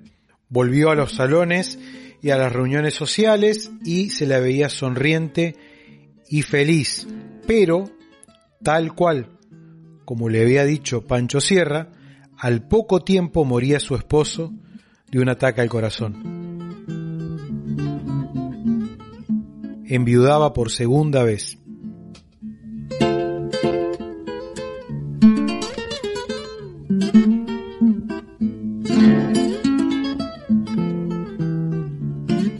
Dos meses después de los funerales de su esposo, estaba lista y decidida para viajar nuevamente a Pergamino para visitar al gaucho santo, cuando su criada, asombrada, leyó en el periódico una importante columna con esta noticia: Pancho Sierra, el famoso sanador de Pergamino, falleció esta madrugada a los sesenta años de edad. Con gran tristeza y emoción, María Loredo de Subisa recordó en ese momento otra profecía de don Pancho Sierra que se había cumplido cuando, al despedirse de ella, le había dicho: no creo que nos volvamos a volver a ver, pero recuerda que tendrás que cumplir una misión hasta el último día de tu vida. Pancho Sierra dejó este mundo un cuatro de diciembre de mil ochocientos noventa y uno, es decir, hace ciento treinta años. Poco tiempo antes de morir, se había casado con una mujer de condición humilde para ayudarla con sus bienes. Seguramente realizó esta última obra como recuerdo a su siempre amada y recordada Nemesia. Una impresionante multitud de creyentes acompañó los restos de don Pancho Sierra hasta el cementerio de Salto, y los servicios de las pompas fúnebres estuvo a cargo de la empresa Egoburu, del pueblo de Rojas. Una enorme montaña de flores cubrió prácticamente el sepulcro del gaucho santo, y durante el acto del sepelio hicieron uso de la palabra muchos oradores. A partir de ese momento, el espíritu del gaucho Pancho Sierra quedó libre de su envoltura corporal y hoy es intercesor de los pedidos hacia Dios Todopoderoso, inmortalizado por siglos y siglos.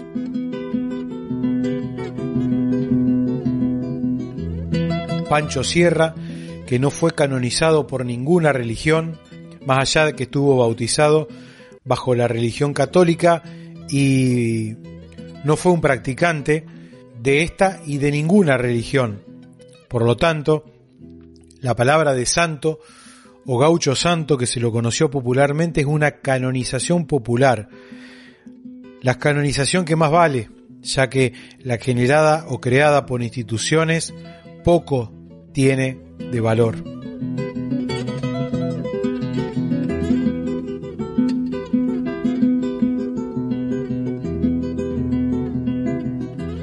Pancho Sierra nos enseñó que la soledad puede ser buena compañera.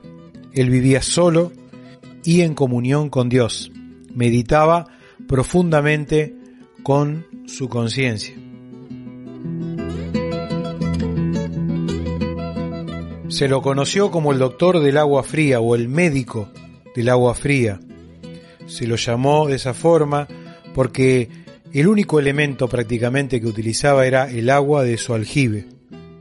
Tal cual como Jesús fue bautizado eh, con las aguas del Jordán antes de comenzar con su misión, el agua puede ser magnetizada con energía del Espíritu Santo, como decía Pancho Sierra, y a través de esa agua y la oración, junto con su devoción hacia Tata Dios, como él decía, lograba grandes cambios en la estructura del cuerpo de las personas y de su espíritu.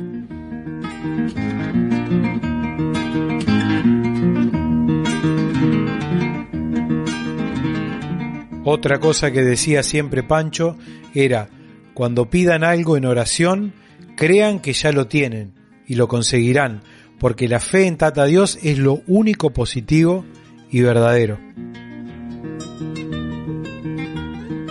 El doctor del agua fría les devolvía la fe a muchos seres que la habían perdido, porque a veces la vida nos golpea sin piedad, pero él, con sabias palabras que le dictaba el Espíritu Santo, renovaba la fe perdida, y solo con esta oración lograba sacarlos de la angustia y hacer que la voluntad y la esperanza fortalecieran en estos seres.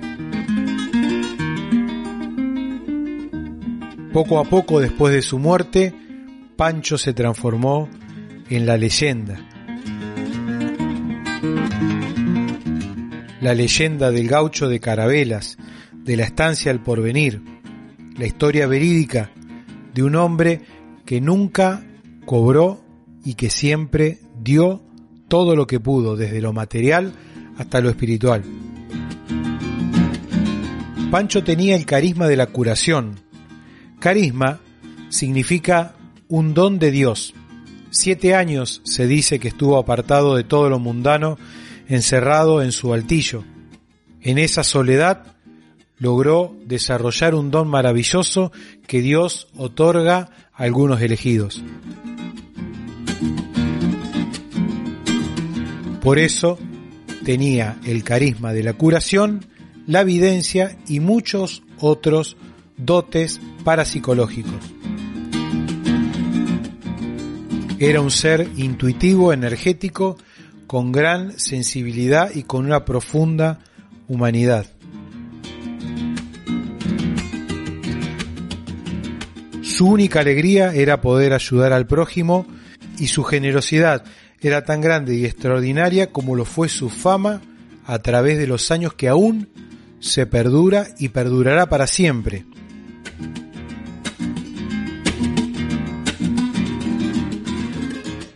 Pese a pasar horas y horas sanando, acompañando y entrevistando a personas, jamás demostró abatimiento o cansancio en su dura misión. Siempre atendía a los pacientes con sonrisa, y una voz potente resonaba en aquella estancia, enseñando que la fe lo puede todo.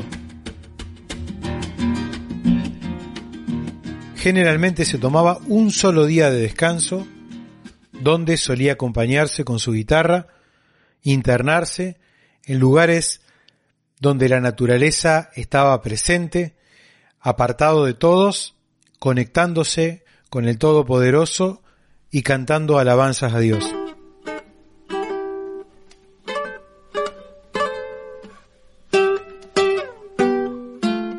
Él decía que Dios nos quiere como hijos y que seamos felices y que con la música y las canciones vamos elevando nuestro pensamiento y nuestra voluntad hacia el Creador. Otro apodo con el que se lo conoció fue el recero del infinito. El recero es el que cuida las reses. Sería como un pastor para las ovejas, sería igual, el, el recero sería el que cuida las vacas o las reses. Siempre andaba con bombacha de gabardina, tenía su mate amargo, nunca abandonó su característica de gaucho y, como todo criollo recero, así fue conocido y así eh, demostró ser un gaucho verdadero y de tradición. Por eso muchas personas le pusieron este apodo del recero del infinito, porque en lugar de ser un cuidador de las reses o las vacas, era un cuidador de personas que con el carisma de la curación y con su atracción personal transformaba la enfermedad en salud.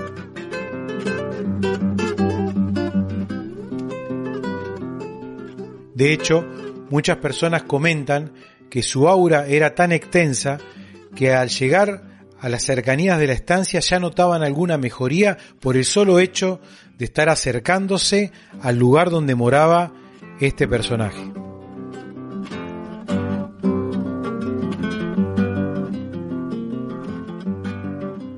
Cuando visitaba Salto o la ciudad de Rojas, generalmente se lo solía ver solo en las cercanías de algún río, descansando, despejándose, contemplándose y desintoxicándose espiritualmente, según sus propias palabras, en el contacto con la naturaleza.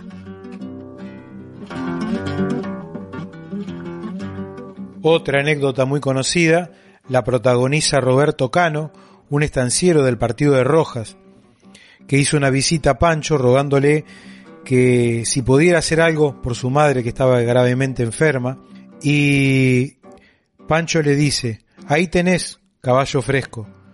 Andá a tu casa que tu madre no tiene nada. La que sí va a morir va a ser tu hermana.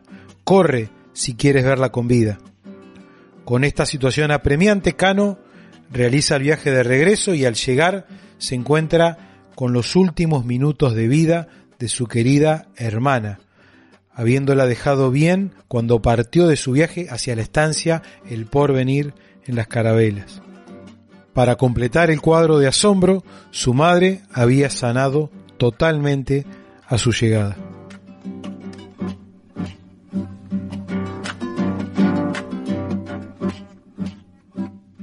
En algunos libros y en algunas páginas de internet figura la posibilidad de que Pancho Sierra hubiera sido espiritista o hubiera pertenecido a la Asociación de Espíritas Argentinos.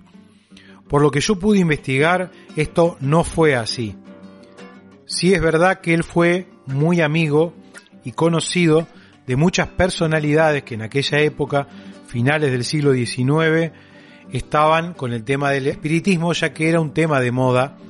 En esa época, toda la investigación y los libros de Alan Kardec estaban muy en boga y por lo tanto se acercaron a la estancia del Porvenir muchos Eh, seguidores de esta doctrina como Cosme Mariña, Roberto Cano, el propio Rafael Hernández, que fue hermano del autor del libro El Martín Fierro, José Hernández. Todos ellos fueron espíritas y fueron conocidos y amigos, en algunos casos, de Pancho Sierra. Muchos de ellos fueron a la estancia del Porvenir, estuvieron viendo cómo Pancho Sierra hacía estos prodigios. Muchos de estos casos que yo he contado eh, fueron eh, escritos y, digamos, reportados por estos investigadores del espiritismo que fueron parte de la eh, Sociedad Constancia, a la cual fue invitada Pancho Sierra y que estuvo en dos o tres oportunidades. Viajó a Buenos Aires y, para quedar bien con estos amigos, participó, oyó de todo lo que ahí se hablaba, pero siempre mantuvo una postura, por lo que yo sé, de observación, de respeto hacia lo que allí se hacía, pero debe quedar en claro que él no era espiritista, no empezó a sanar gracias al espiritismo, sino que fue al contrario. Conoció el espiritismo en sus últimos años de vida, cuando ya él hacía mucho tiempo que sanaba, y fue una consecuencia de su popularidad que fue invitado a esta sociedad Constancia en aquellos años, donde se interiorizó, porque a él le gustaba interiorizarse, aprender cosas nuevas y saber lo que allí ocurría.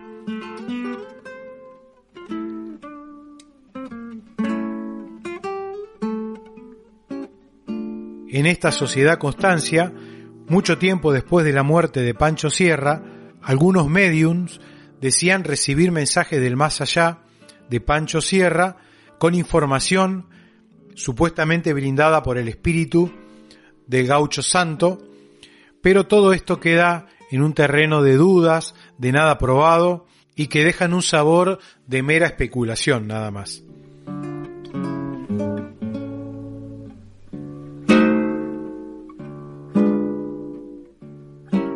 Hay un libro escrito por el doctor Antonio Laceras que se llama Pancho Sierra, el recero del infinito. En esta investigación que realiza el doctor, se toma el trabajo de verificar si realmente perteneció a esta sociedad y si figuraba en algún registro algún Francisco o algún Sierra, cosa que, según esa investigación, dio como negativo. Otra posibilidad que se había planteado es que hubiera sido masón, si bien en esa zona de Salto, Rojas, Pergaminos, existen registros de grupos masónicos, consultado diferentes manuales y libros de registros donde estaban los diferentes integrantes de la masonería de aquellos lugares, en ningún momento aparece ningún Sierra, ningún Francisco, ningún Pancho, por lo tanto también es irreal la posibilidad que hubiera sido masón, espiritista, y una tercera posibilidad que se abarajó es que él hubiera estudiado medicina en Buenos Aires. Un trabajo de investigación también realizado por algunos periodistas de la capital determinó que en ninguna universidad de medicina, ninguna facultad, mejor dicho, de medicina de Buenos Aires en aquellos años figuraba inscripto, ni siquiera en los primeros años, primero, segundo o tercero, ningún Francisco, ningún Pancho y ningún Sierra de apellido. Más allá que un sobrino de Pancho Sierra, muchos años después, que fue médico, dijo que su tío había arrancado la carrera de medicina, cosa que nunca se pudo comprobar con ningún registro en ninguna facultad, como decía.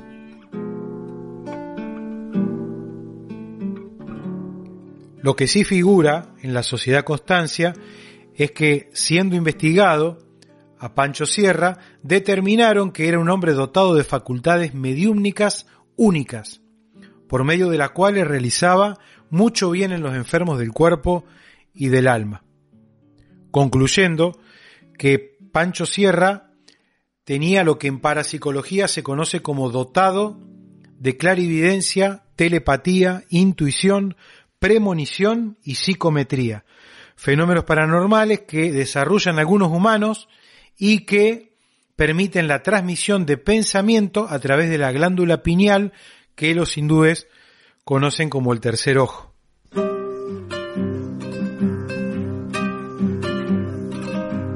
Una de las anécdotas más importantes que pueden encontrar referida a su clarividencia fue cuando le comenta a los familiares y a los peones que se había caído una torre en la iglesia de la cercana localidad de Rojas, cuando ellos estaban en la estancia, en el campo, y a los pocos días se enteraron eh, que realmente eso había ocurrido. Pancho lo había anticipado, lo había recibido en su mente sin necesidad de estar en ese lugar.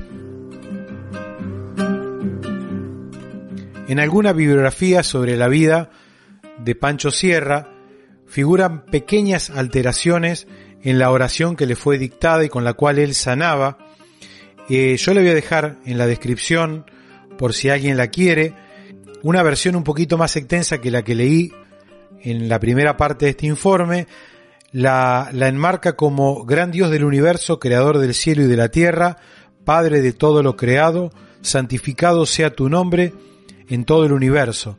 Perdona, Señor, mi maldad, en el nombre de Dios Todopoderoso, el Espíritu de la verdad y el Espíritu Santo, y líbrame de todo mal, que así sea. Esta oración la recomendaba para todos los que visitaban su estancia, es la que él usaba para sanar, con profunda fe en Dios. Otro nombre con el que se conoció a este gaucho fue el de taumaturgo, y el significado de esta palabra es persona admirable que en sus obras y hechos prodigiosos hace cosas estupendas y maravillosas. Por eso también se lo conoció con este nombre, con el nombre de taumaturgo.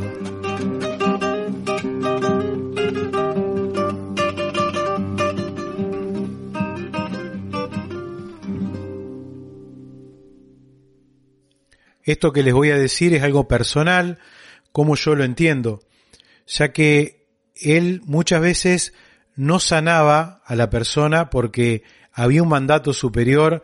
Él detectaba que el fin de esa persona era en ese momento y él ya no podía hacer otra cosa.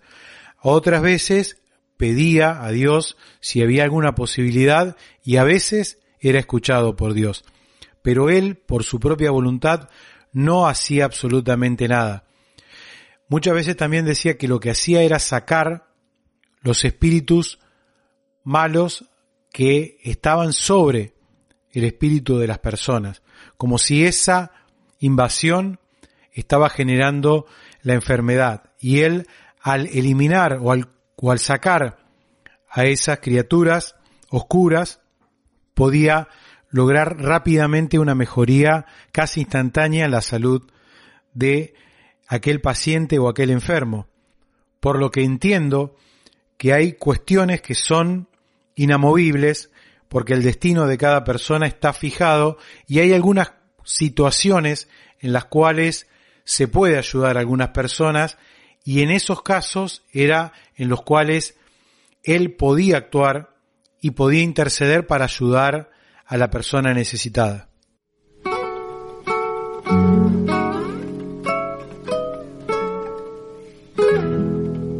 Otra famosa anécdota fue la de doña Felisa Bustos, del partido de Rojas, cuando fue a buscar ayuda por la salud de su hijo que se llamaba Mauricio. Cuando llegó a la entrada, vio la cantidad de creyentes esperando y lo vio atendiendo a Pancho Sierra. La mujer quedó parada ahí al costado de la tranquera y al cabo de unos minutos, Pancho levanta la vista y la vio con un rostro triste a la recién llegada y le dijo: «Vos venís por un hijo, pero ha llegado demasiado tarde. Ya nada puedo hacer por él. En este momento está entregando su alma a don Tata Dios. Es que su hora ha llegado y nada ni nadie lo puede detener. Te voy a dar a ti fuerza espiritual para poder sobrellevar esta dura prueba, pues Tata Dios nunca, nunca nos abandona». Cuando doña Felisa regresó a Rojas, su hijo se hallaba muy grave y ya había muerto.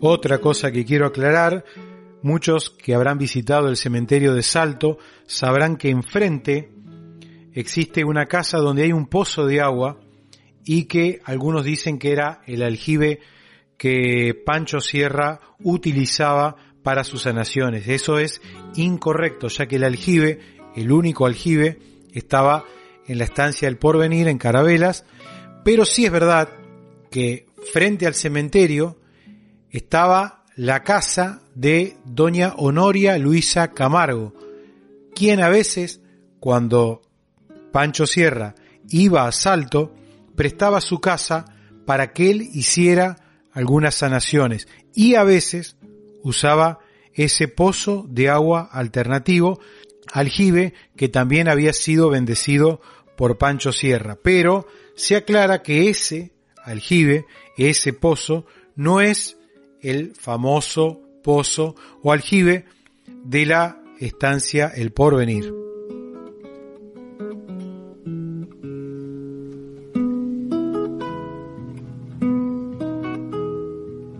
Otra aclaración que hago en el balneario de Salto Argentino, provincia de Buenos Aires, hay un manantial que dicen que tiene propiedades curativas, etcétera, etcétera. Bueno, ahí se sabe que Pancho Sierra a veces iba a contemplar la naturaleza, se sentaba y a veces atendía a gente que le gustaba estar allí, rodeado de árboles, de una frondosa vegetación, donde se encontró después un monumento con una leyenda indígena en el famoso balneario de Salto. Pero no es el lugar donde normalmente él atendía, sino que el lugar normal donde él atendía era la estancia El Porvenir en Carabelas. Sin embargo, algunos presentan a este manantial como un lugar de aguas curativas cuando en realidad eh, se sabe solamente esto que le cuento, que algunas veces él se sentaba en la cercanía y a veces en algunas oportunidades llegó a atender a alguna persona también ahí.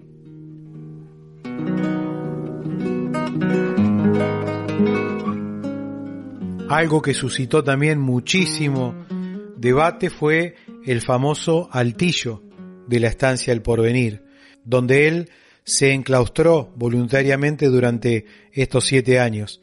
Allí nadie se atrevió a subir nunca. Solamente hubo un testigo. Se llamaba don Servando Barruti. Servando Barruti. Contaba con diez años cuando entró a este lugar sagrado y pudo ver qué había dentro del famoso altillo de la estancia El Porvenir. Y lo único que veía era un camastro de cuero de vaca, un crucifijo pequeño en la pared, el mate de plata que le había regalado su madre y la guitarra. No tenía mueble y no tenía ningún otro tipo de pertenencia en este pequeño y reducido lugar donde vivió treinta años prácticamente de su vida, la segunda etapa de su vida.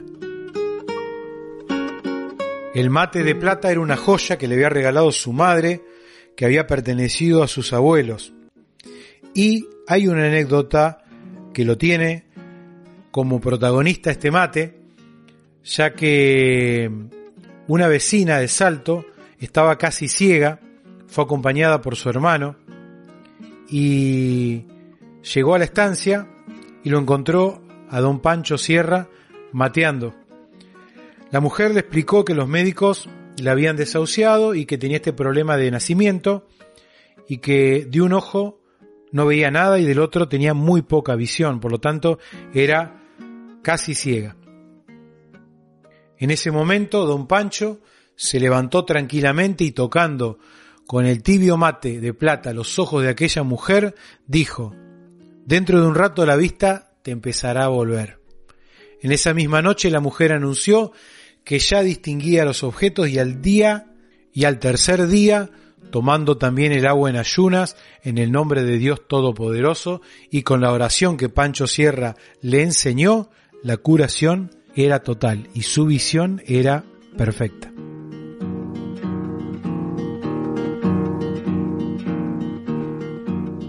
En mil ochocientos ochenta y cinco llegó el comisario de la ciudad de Rojas trayendo en sus manos una multa acusándolo de ejercicio ilegal de la medicina. Pancho Sierra no recetaba ninguna clase de yuyos o remedio, solamente se limitaba a curar con la fe en Dios.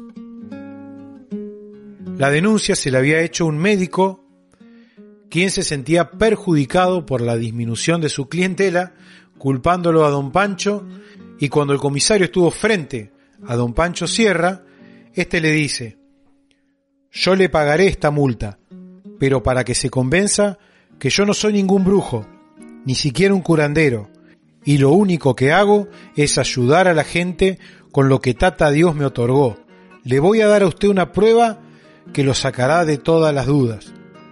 Luego le entregó el dinero diciendo estas palabras: esta plata que le doy y que usted se lleva en la mano izquierda me la va a devolver antes de la medianoche con la otra mano. El comisario se ría irónicamente ante aquella profecía y, tomando el dinero, le dio la boleta correspondiente y se alejó rápidamente de la estancia. Sucedió que al atardecer tuvo que volver a ver a don Pancho entregándole el dinero con la mano derecha, tal cual el gaucho santo le había profetizado, rogándole que le curara la mano izquierda, donde se le había producido una gran hinchazón. Don Pancho sacó un vaso de agua del aljibe y se la dio a tomar al comisario, garantizándole que en menos de una hora estaría curado. Así ocurrió, y el comisario de Rojas no volvió a molestarlo nunca más. Es que en realidad Pancho Sierra siempre se apoyó en la medicina, nunca fue contraria a esta, de hecho muchas veces recomendaba hacerse intervenciones quirúrgicas o visitar al médico cuando su capacidad de intersección no era completa y por el tipo de dolencia o enfermedad era necesaria la continuación con un profesional de la parte de la materia. Él trabajaba más en la parte espiritual, energética y no tanto en la materia. Por lo tanto, cuando el problema era más materia que espiritual, evidentemente lo tenía que derivar a un médico.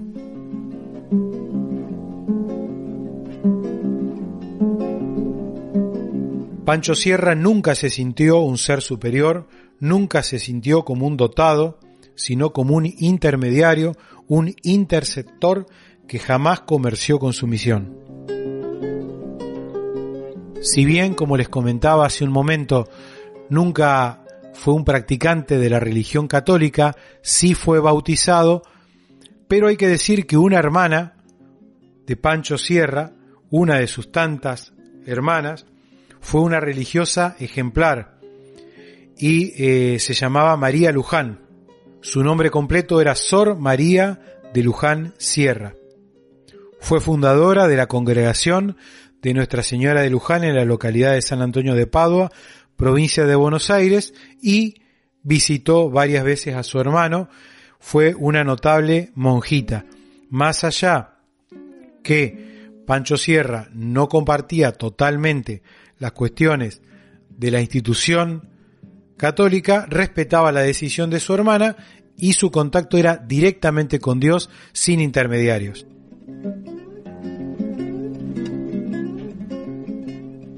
Como comentaba, Pancho Sierra pasó a la inmortalidad aquel cuatro de diciembre del año mil ochocientos noventa y uno a las siete y diez pe eme en una época de mucho viento. En esta zona pampeana había mucho polvo, los animales se estaban muriendo, fue una época de bastante sequía. Él había abandonado un tiempito antes de hacer curaciones porque ya se estaba preparando para su final, sabía que le quedaba muy poco, ya lo vimos cuando se lo anticipó a quien fue después la Madre María, y una de esta noche, la del cuatro de diciembre por la tarde, se encontraba durmiendo y pasó a la eternidad acostado en su camastro de cuero en aquel altillo de la estancia El Porvenir. Por lo tanto, uno de sus tantos actos de clarividencia fue anunciar su propia muerte. Además de esta predicción, él había pedido a su familia que el día que él muera no quería ningún lujo, quería que su cajón fuera tirado por un carruaje con dos caballos, nada más, y cuando ocurrió la muerte de Pancho Sierra, la familia le encargó a la empresa fúnebre, eh, propiedad de Pedro Egoburu, que era de la localidad de Rojas, eh, un carruaje que estuviera llevado por cuatro caballos. O sea que la familia cambia su propia petición. Algo notable fue que cuando colocaron el carruaje fúnebre, los caballos no querían avanzar. Quien conducía el carruaje era Horacio Egoburu, hermano de Pedro, y castigaba a los animales y estos no querían avanzar.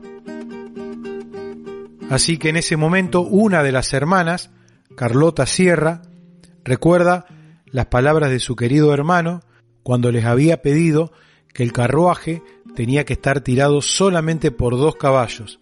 Así fue que el señor Egoburu desenganchó los dos caballos que sobraban y, ante la orden de avance, estos avanzaron sin ningún inconveniente, llegando hasta el cementerio de la localidad de Salto, Argentina, donde hoy descansan los restos de don Pancho Sierra. Este testimonio que les estoy contando lo extraje de una declaración realizada por el señor Alberto Vázquez Egoburu, nieto de Pedro Egoburu. Otro hermano recordó una charla que había tenido un mes antes de morir con Pancho Sierra, donde habían conversado que, presintiendo su hora de partida, don Pancho le había expresado que se había cumplido el plazo y que dejaba de trabajar en aquella maravillosa misión que Dios le había indicado, y le recordó a este hermano la vez en la cual se le había aparecido aquel ancianito en aquella noche en la posta del árbol solo.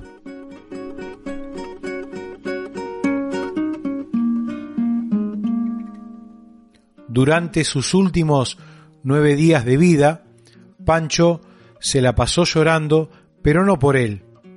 Decía: lloro por los que quedan y por todo lo malo que pasará en este mundo.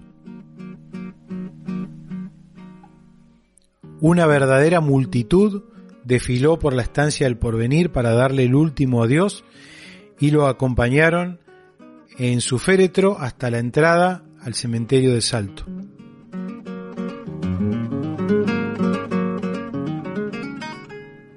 El cuerpo de Pancho Sierra se halla depositado en un ataúd de bóveda colocado en el primer estante del costado izquierdo del sepulcro subterráneo, donde descansan también los restos de los demás familiares del gaucho santo. El ataúd de don Pancho en la actualidad se halla bastante deteriorado porque personas fanáticas se fueron llevando pedazos de la tapa, dejando casi al descubierto parte del ataúd. La estancia del Porvenir fue comprada a su mujer, Leonor Fernández, por el señor Benito Uribe, de la estancia de Rancagua, que actualmente pertenece a la señora Leonor Sierra y a la familia del pueblo de Pergamino.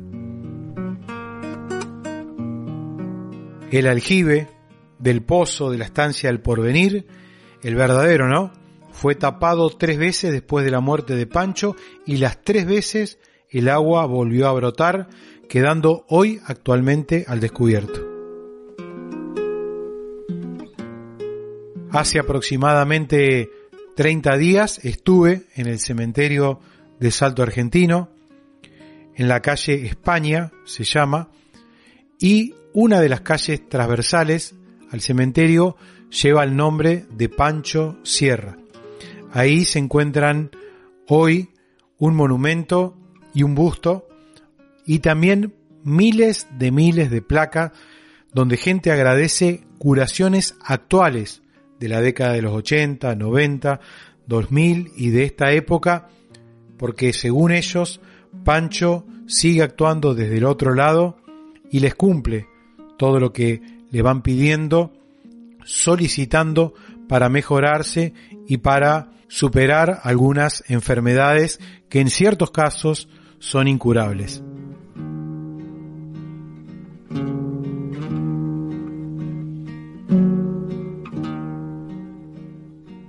Si cualquiera de ustedes visita el cementerio el veintiuno de abril o el cuatro de diciembre, se van a encontrar con cientos de personas que vienen de todas partes de Argentina y en algunos casos de países limítrofes para agradecer, para pedir y para rendir homenaje al gaucho de las Pampas.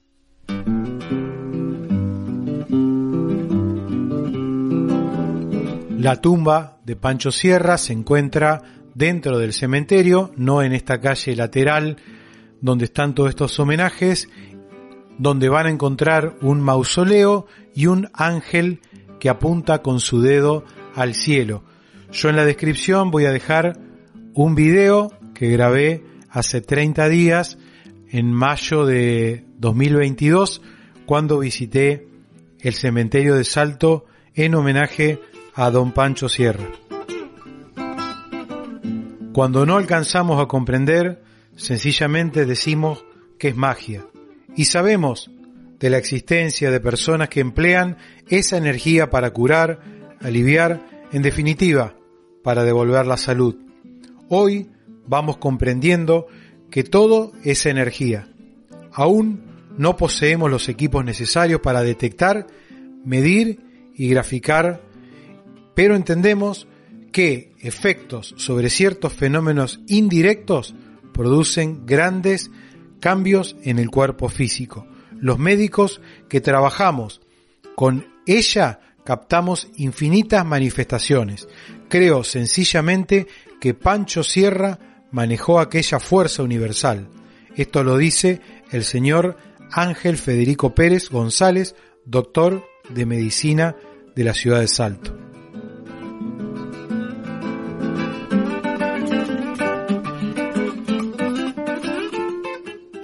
Por último, y para quienes quieran profundizar aún más sobre esta investigación, les voy a dejar algunos libros que sirvieron para la elaboración de este informe y que también pueden encontrar tanto de forma digital como de manera física si lo buscan por internet. Uno de ellos pertenece al doctor Antonio Las Heras, que se llama Pancho Sierra, el recero del infinito. Otro, Pancho Sierra, de Eneas A. Pérez Rojas. Otro libro recomendado, Pancho Sierra, de Fermín Chávez.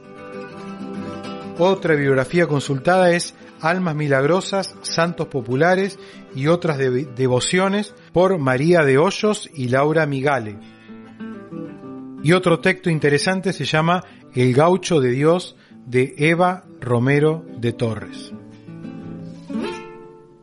Por último, les voy a dejar la canción de Adrián Maggi, alguien que conocí en Tres Sargentos, en la década de los noventa, en la fiesta de la Sagrada Familia, un payador de San Andrés de Giles, que luego también me lo crucé en la localidad de Cosquín, Córdoba, en la calle Sabatini, cuando venía de payar en alguna de las famosas peñas de la localidad coscoína. Pero antes de eso, quiero comentarles sobre una posibilidad, y es que también Pancho Sierra haya sido uno de los pioneros del género de payador. Hay un artículo titulado El ocaso de los payadores que apareció en la revista Fray Moncho del treinta y uno de enero de mil novecientos trece, que fue dedicada especialmente a los payadores. Y dice así: tampoco canta Pancho Sierra. La muerte se llevó al noble viejo en cuyo corazón brotaban las bondades tan espontáneas y tan frecuentes como de sus labios los cantos. Pancho Sierra, hacendado payador, cúralo todo y amigo de todo el paisanaje de Pergamino en treinta leguas a la redonda. Este texto del año mil novecientos trece probaría que Pancho Sierra fue uno de los pioneros de este género, que comenzó a popularizarse en mil ochocientos noventa, prácticamente un año antes de la muerte del gaucho santo. Y otra prueba fue una payada que protagonizó Francisco Bianco, conocido también como Pancho Cueva, en el Teatro Argentino de San Vicente el veinticinco de mayo de mil novecientos trece.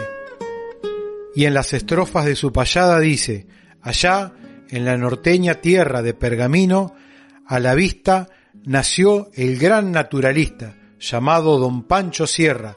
Su obra inmortal mucho encierra para el alma y sus anhelos. Mártir fue en sus desvelos, de ninguno aceptó un cobre, era el doctor de los pobres con potestad de los cielos.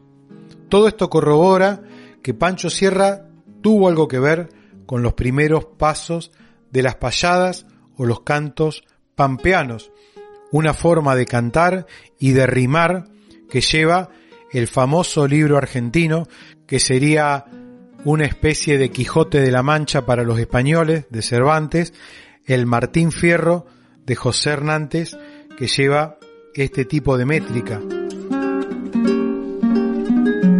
Y dentro de la payada también podremos decir que fue un precursor de un subgénero que sería payar a lo divino, que significa incursionar en los temas de Dios, en lo metafísico y todo lo que concierne al temperamento mítico.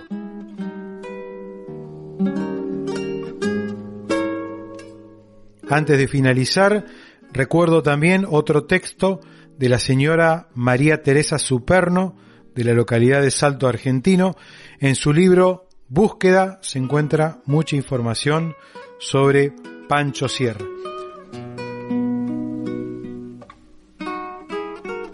Finalmente, si llegaron hasta acá, agradezco la atención, las ganas de escuchar. Nos vamos a encontrar en próximos informes, probablemente tocando el tema de Quebrada de Luna. Los dejo con Adrián Maggi y el tema Pancho Sierra. Un abrazo para todos.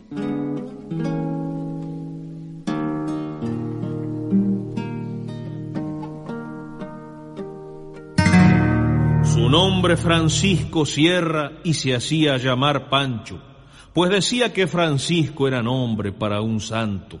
Su madre Raimunda Ulloa, su padre un rico hacendado, y aunque vivió en Pergamino, Pancho Sierra nació en Salto.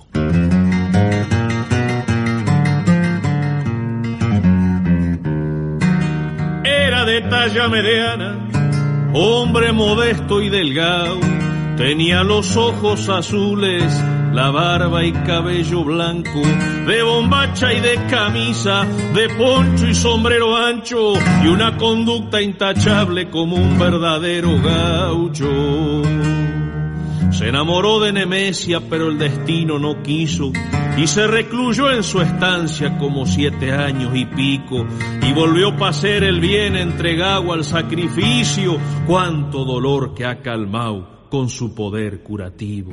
Y cuentan allá por Salto, por Rojas o Pergamino, que sin recetar remedios curaba grandes y chicos, con la fe y un vaso de agua, por ese don curativo, males, desdichas, problemas, siempre tuvieron alivio. Nació el doctor de los pobres cuando Pancho vino al mundo, aquel veintiuno de abril de mil ochocientos treinta y uno. En su estancia El Porvenir muchos hallaron refugio, cuántos enfermos sanó sin cobrarle a nadie un pucho.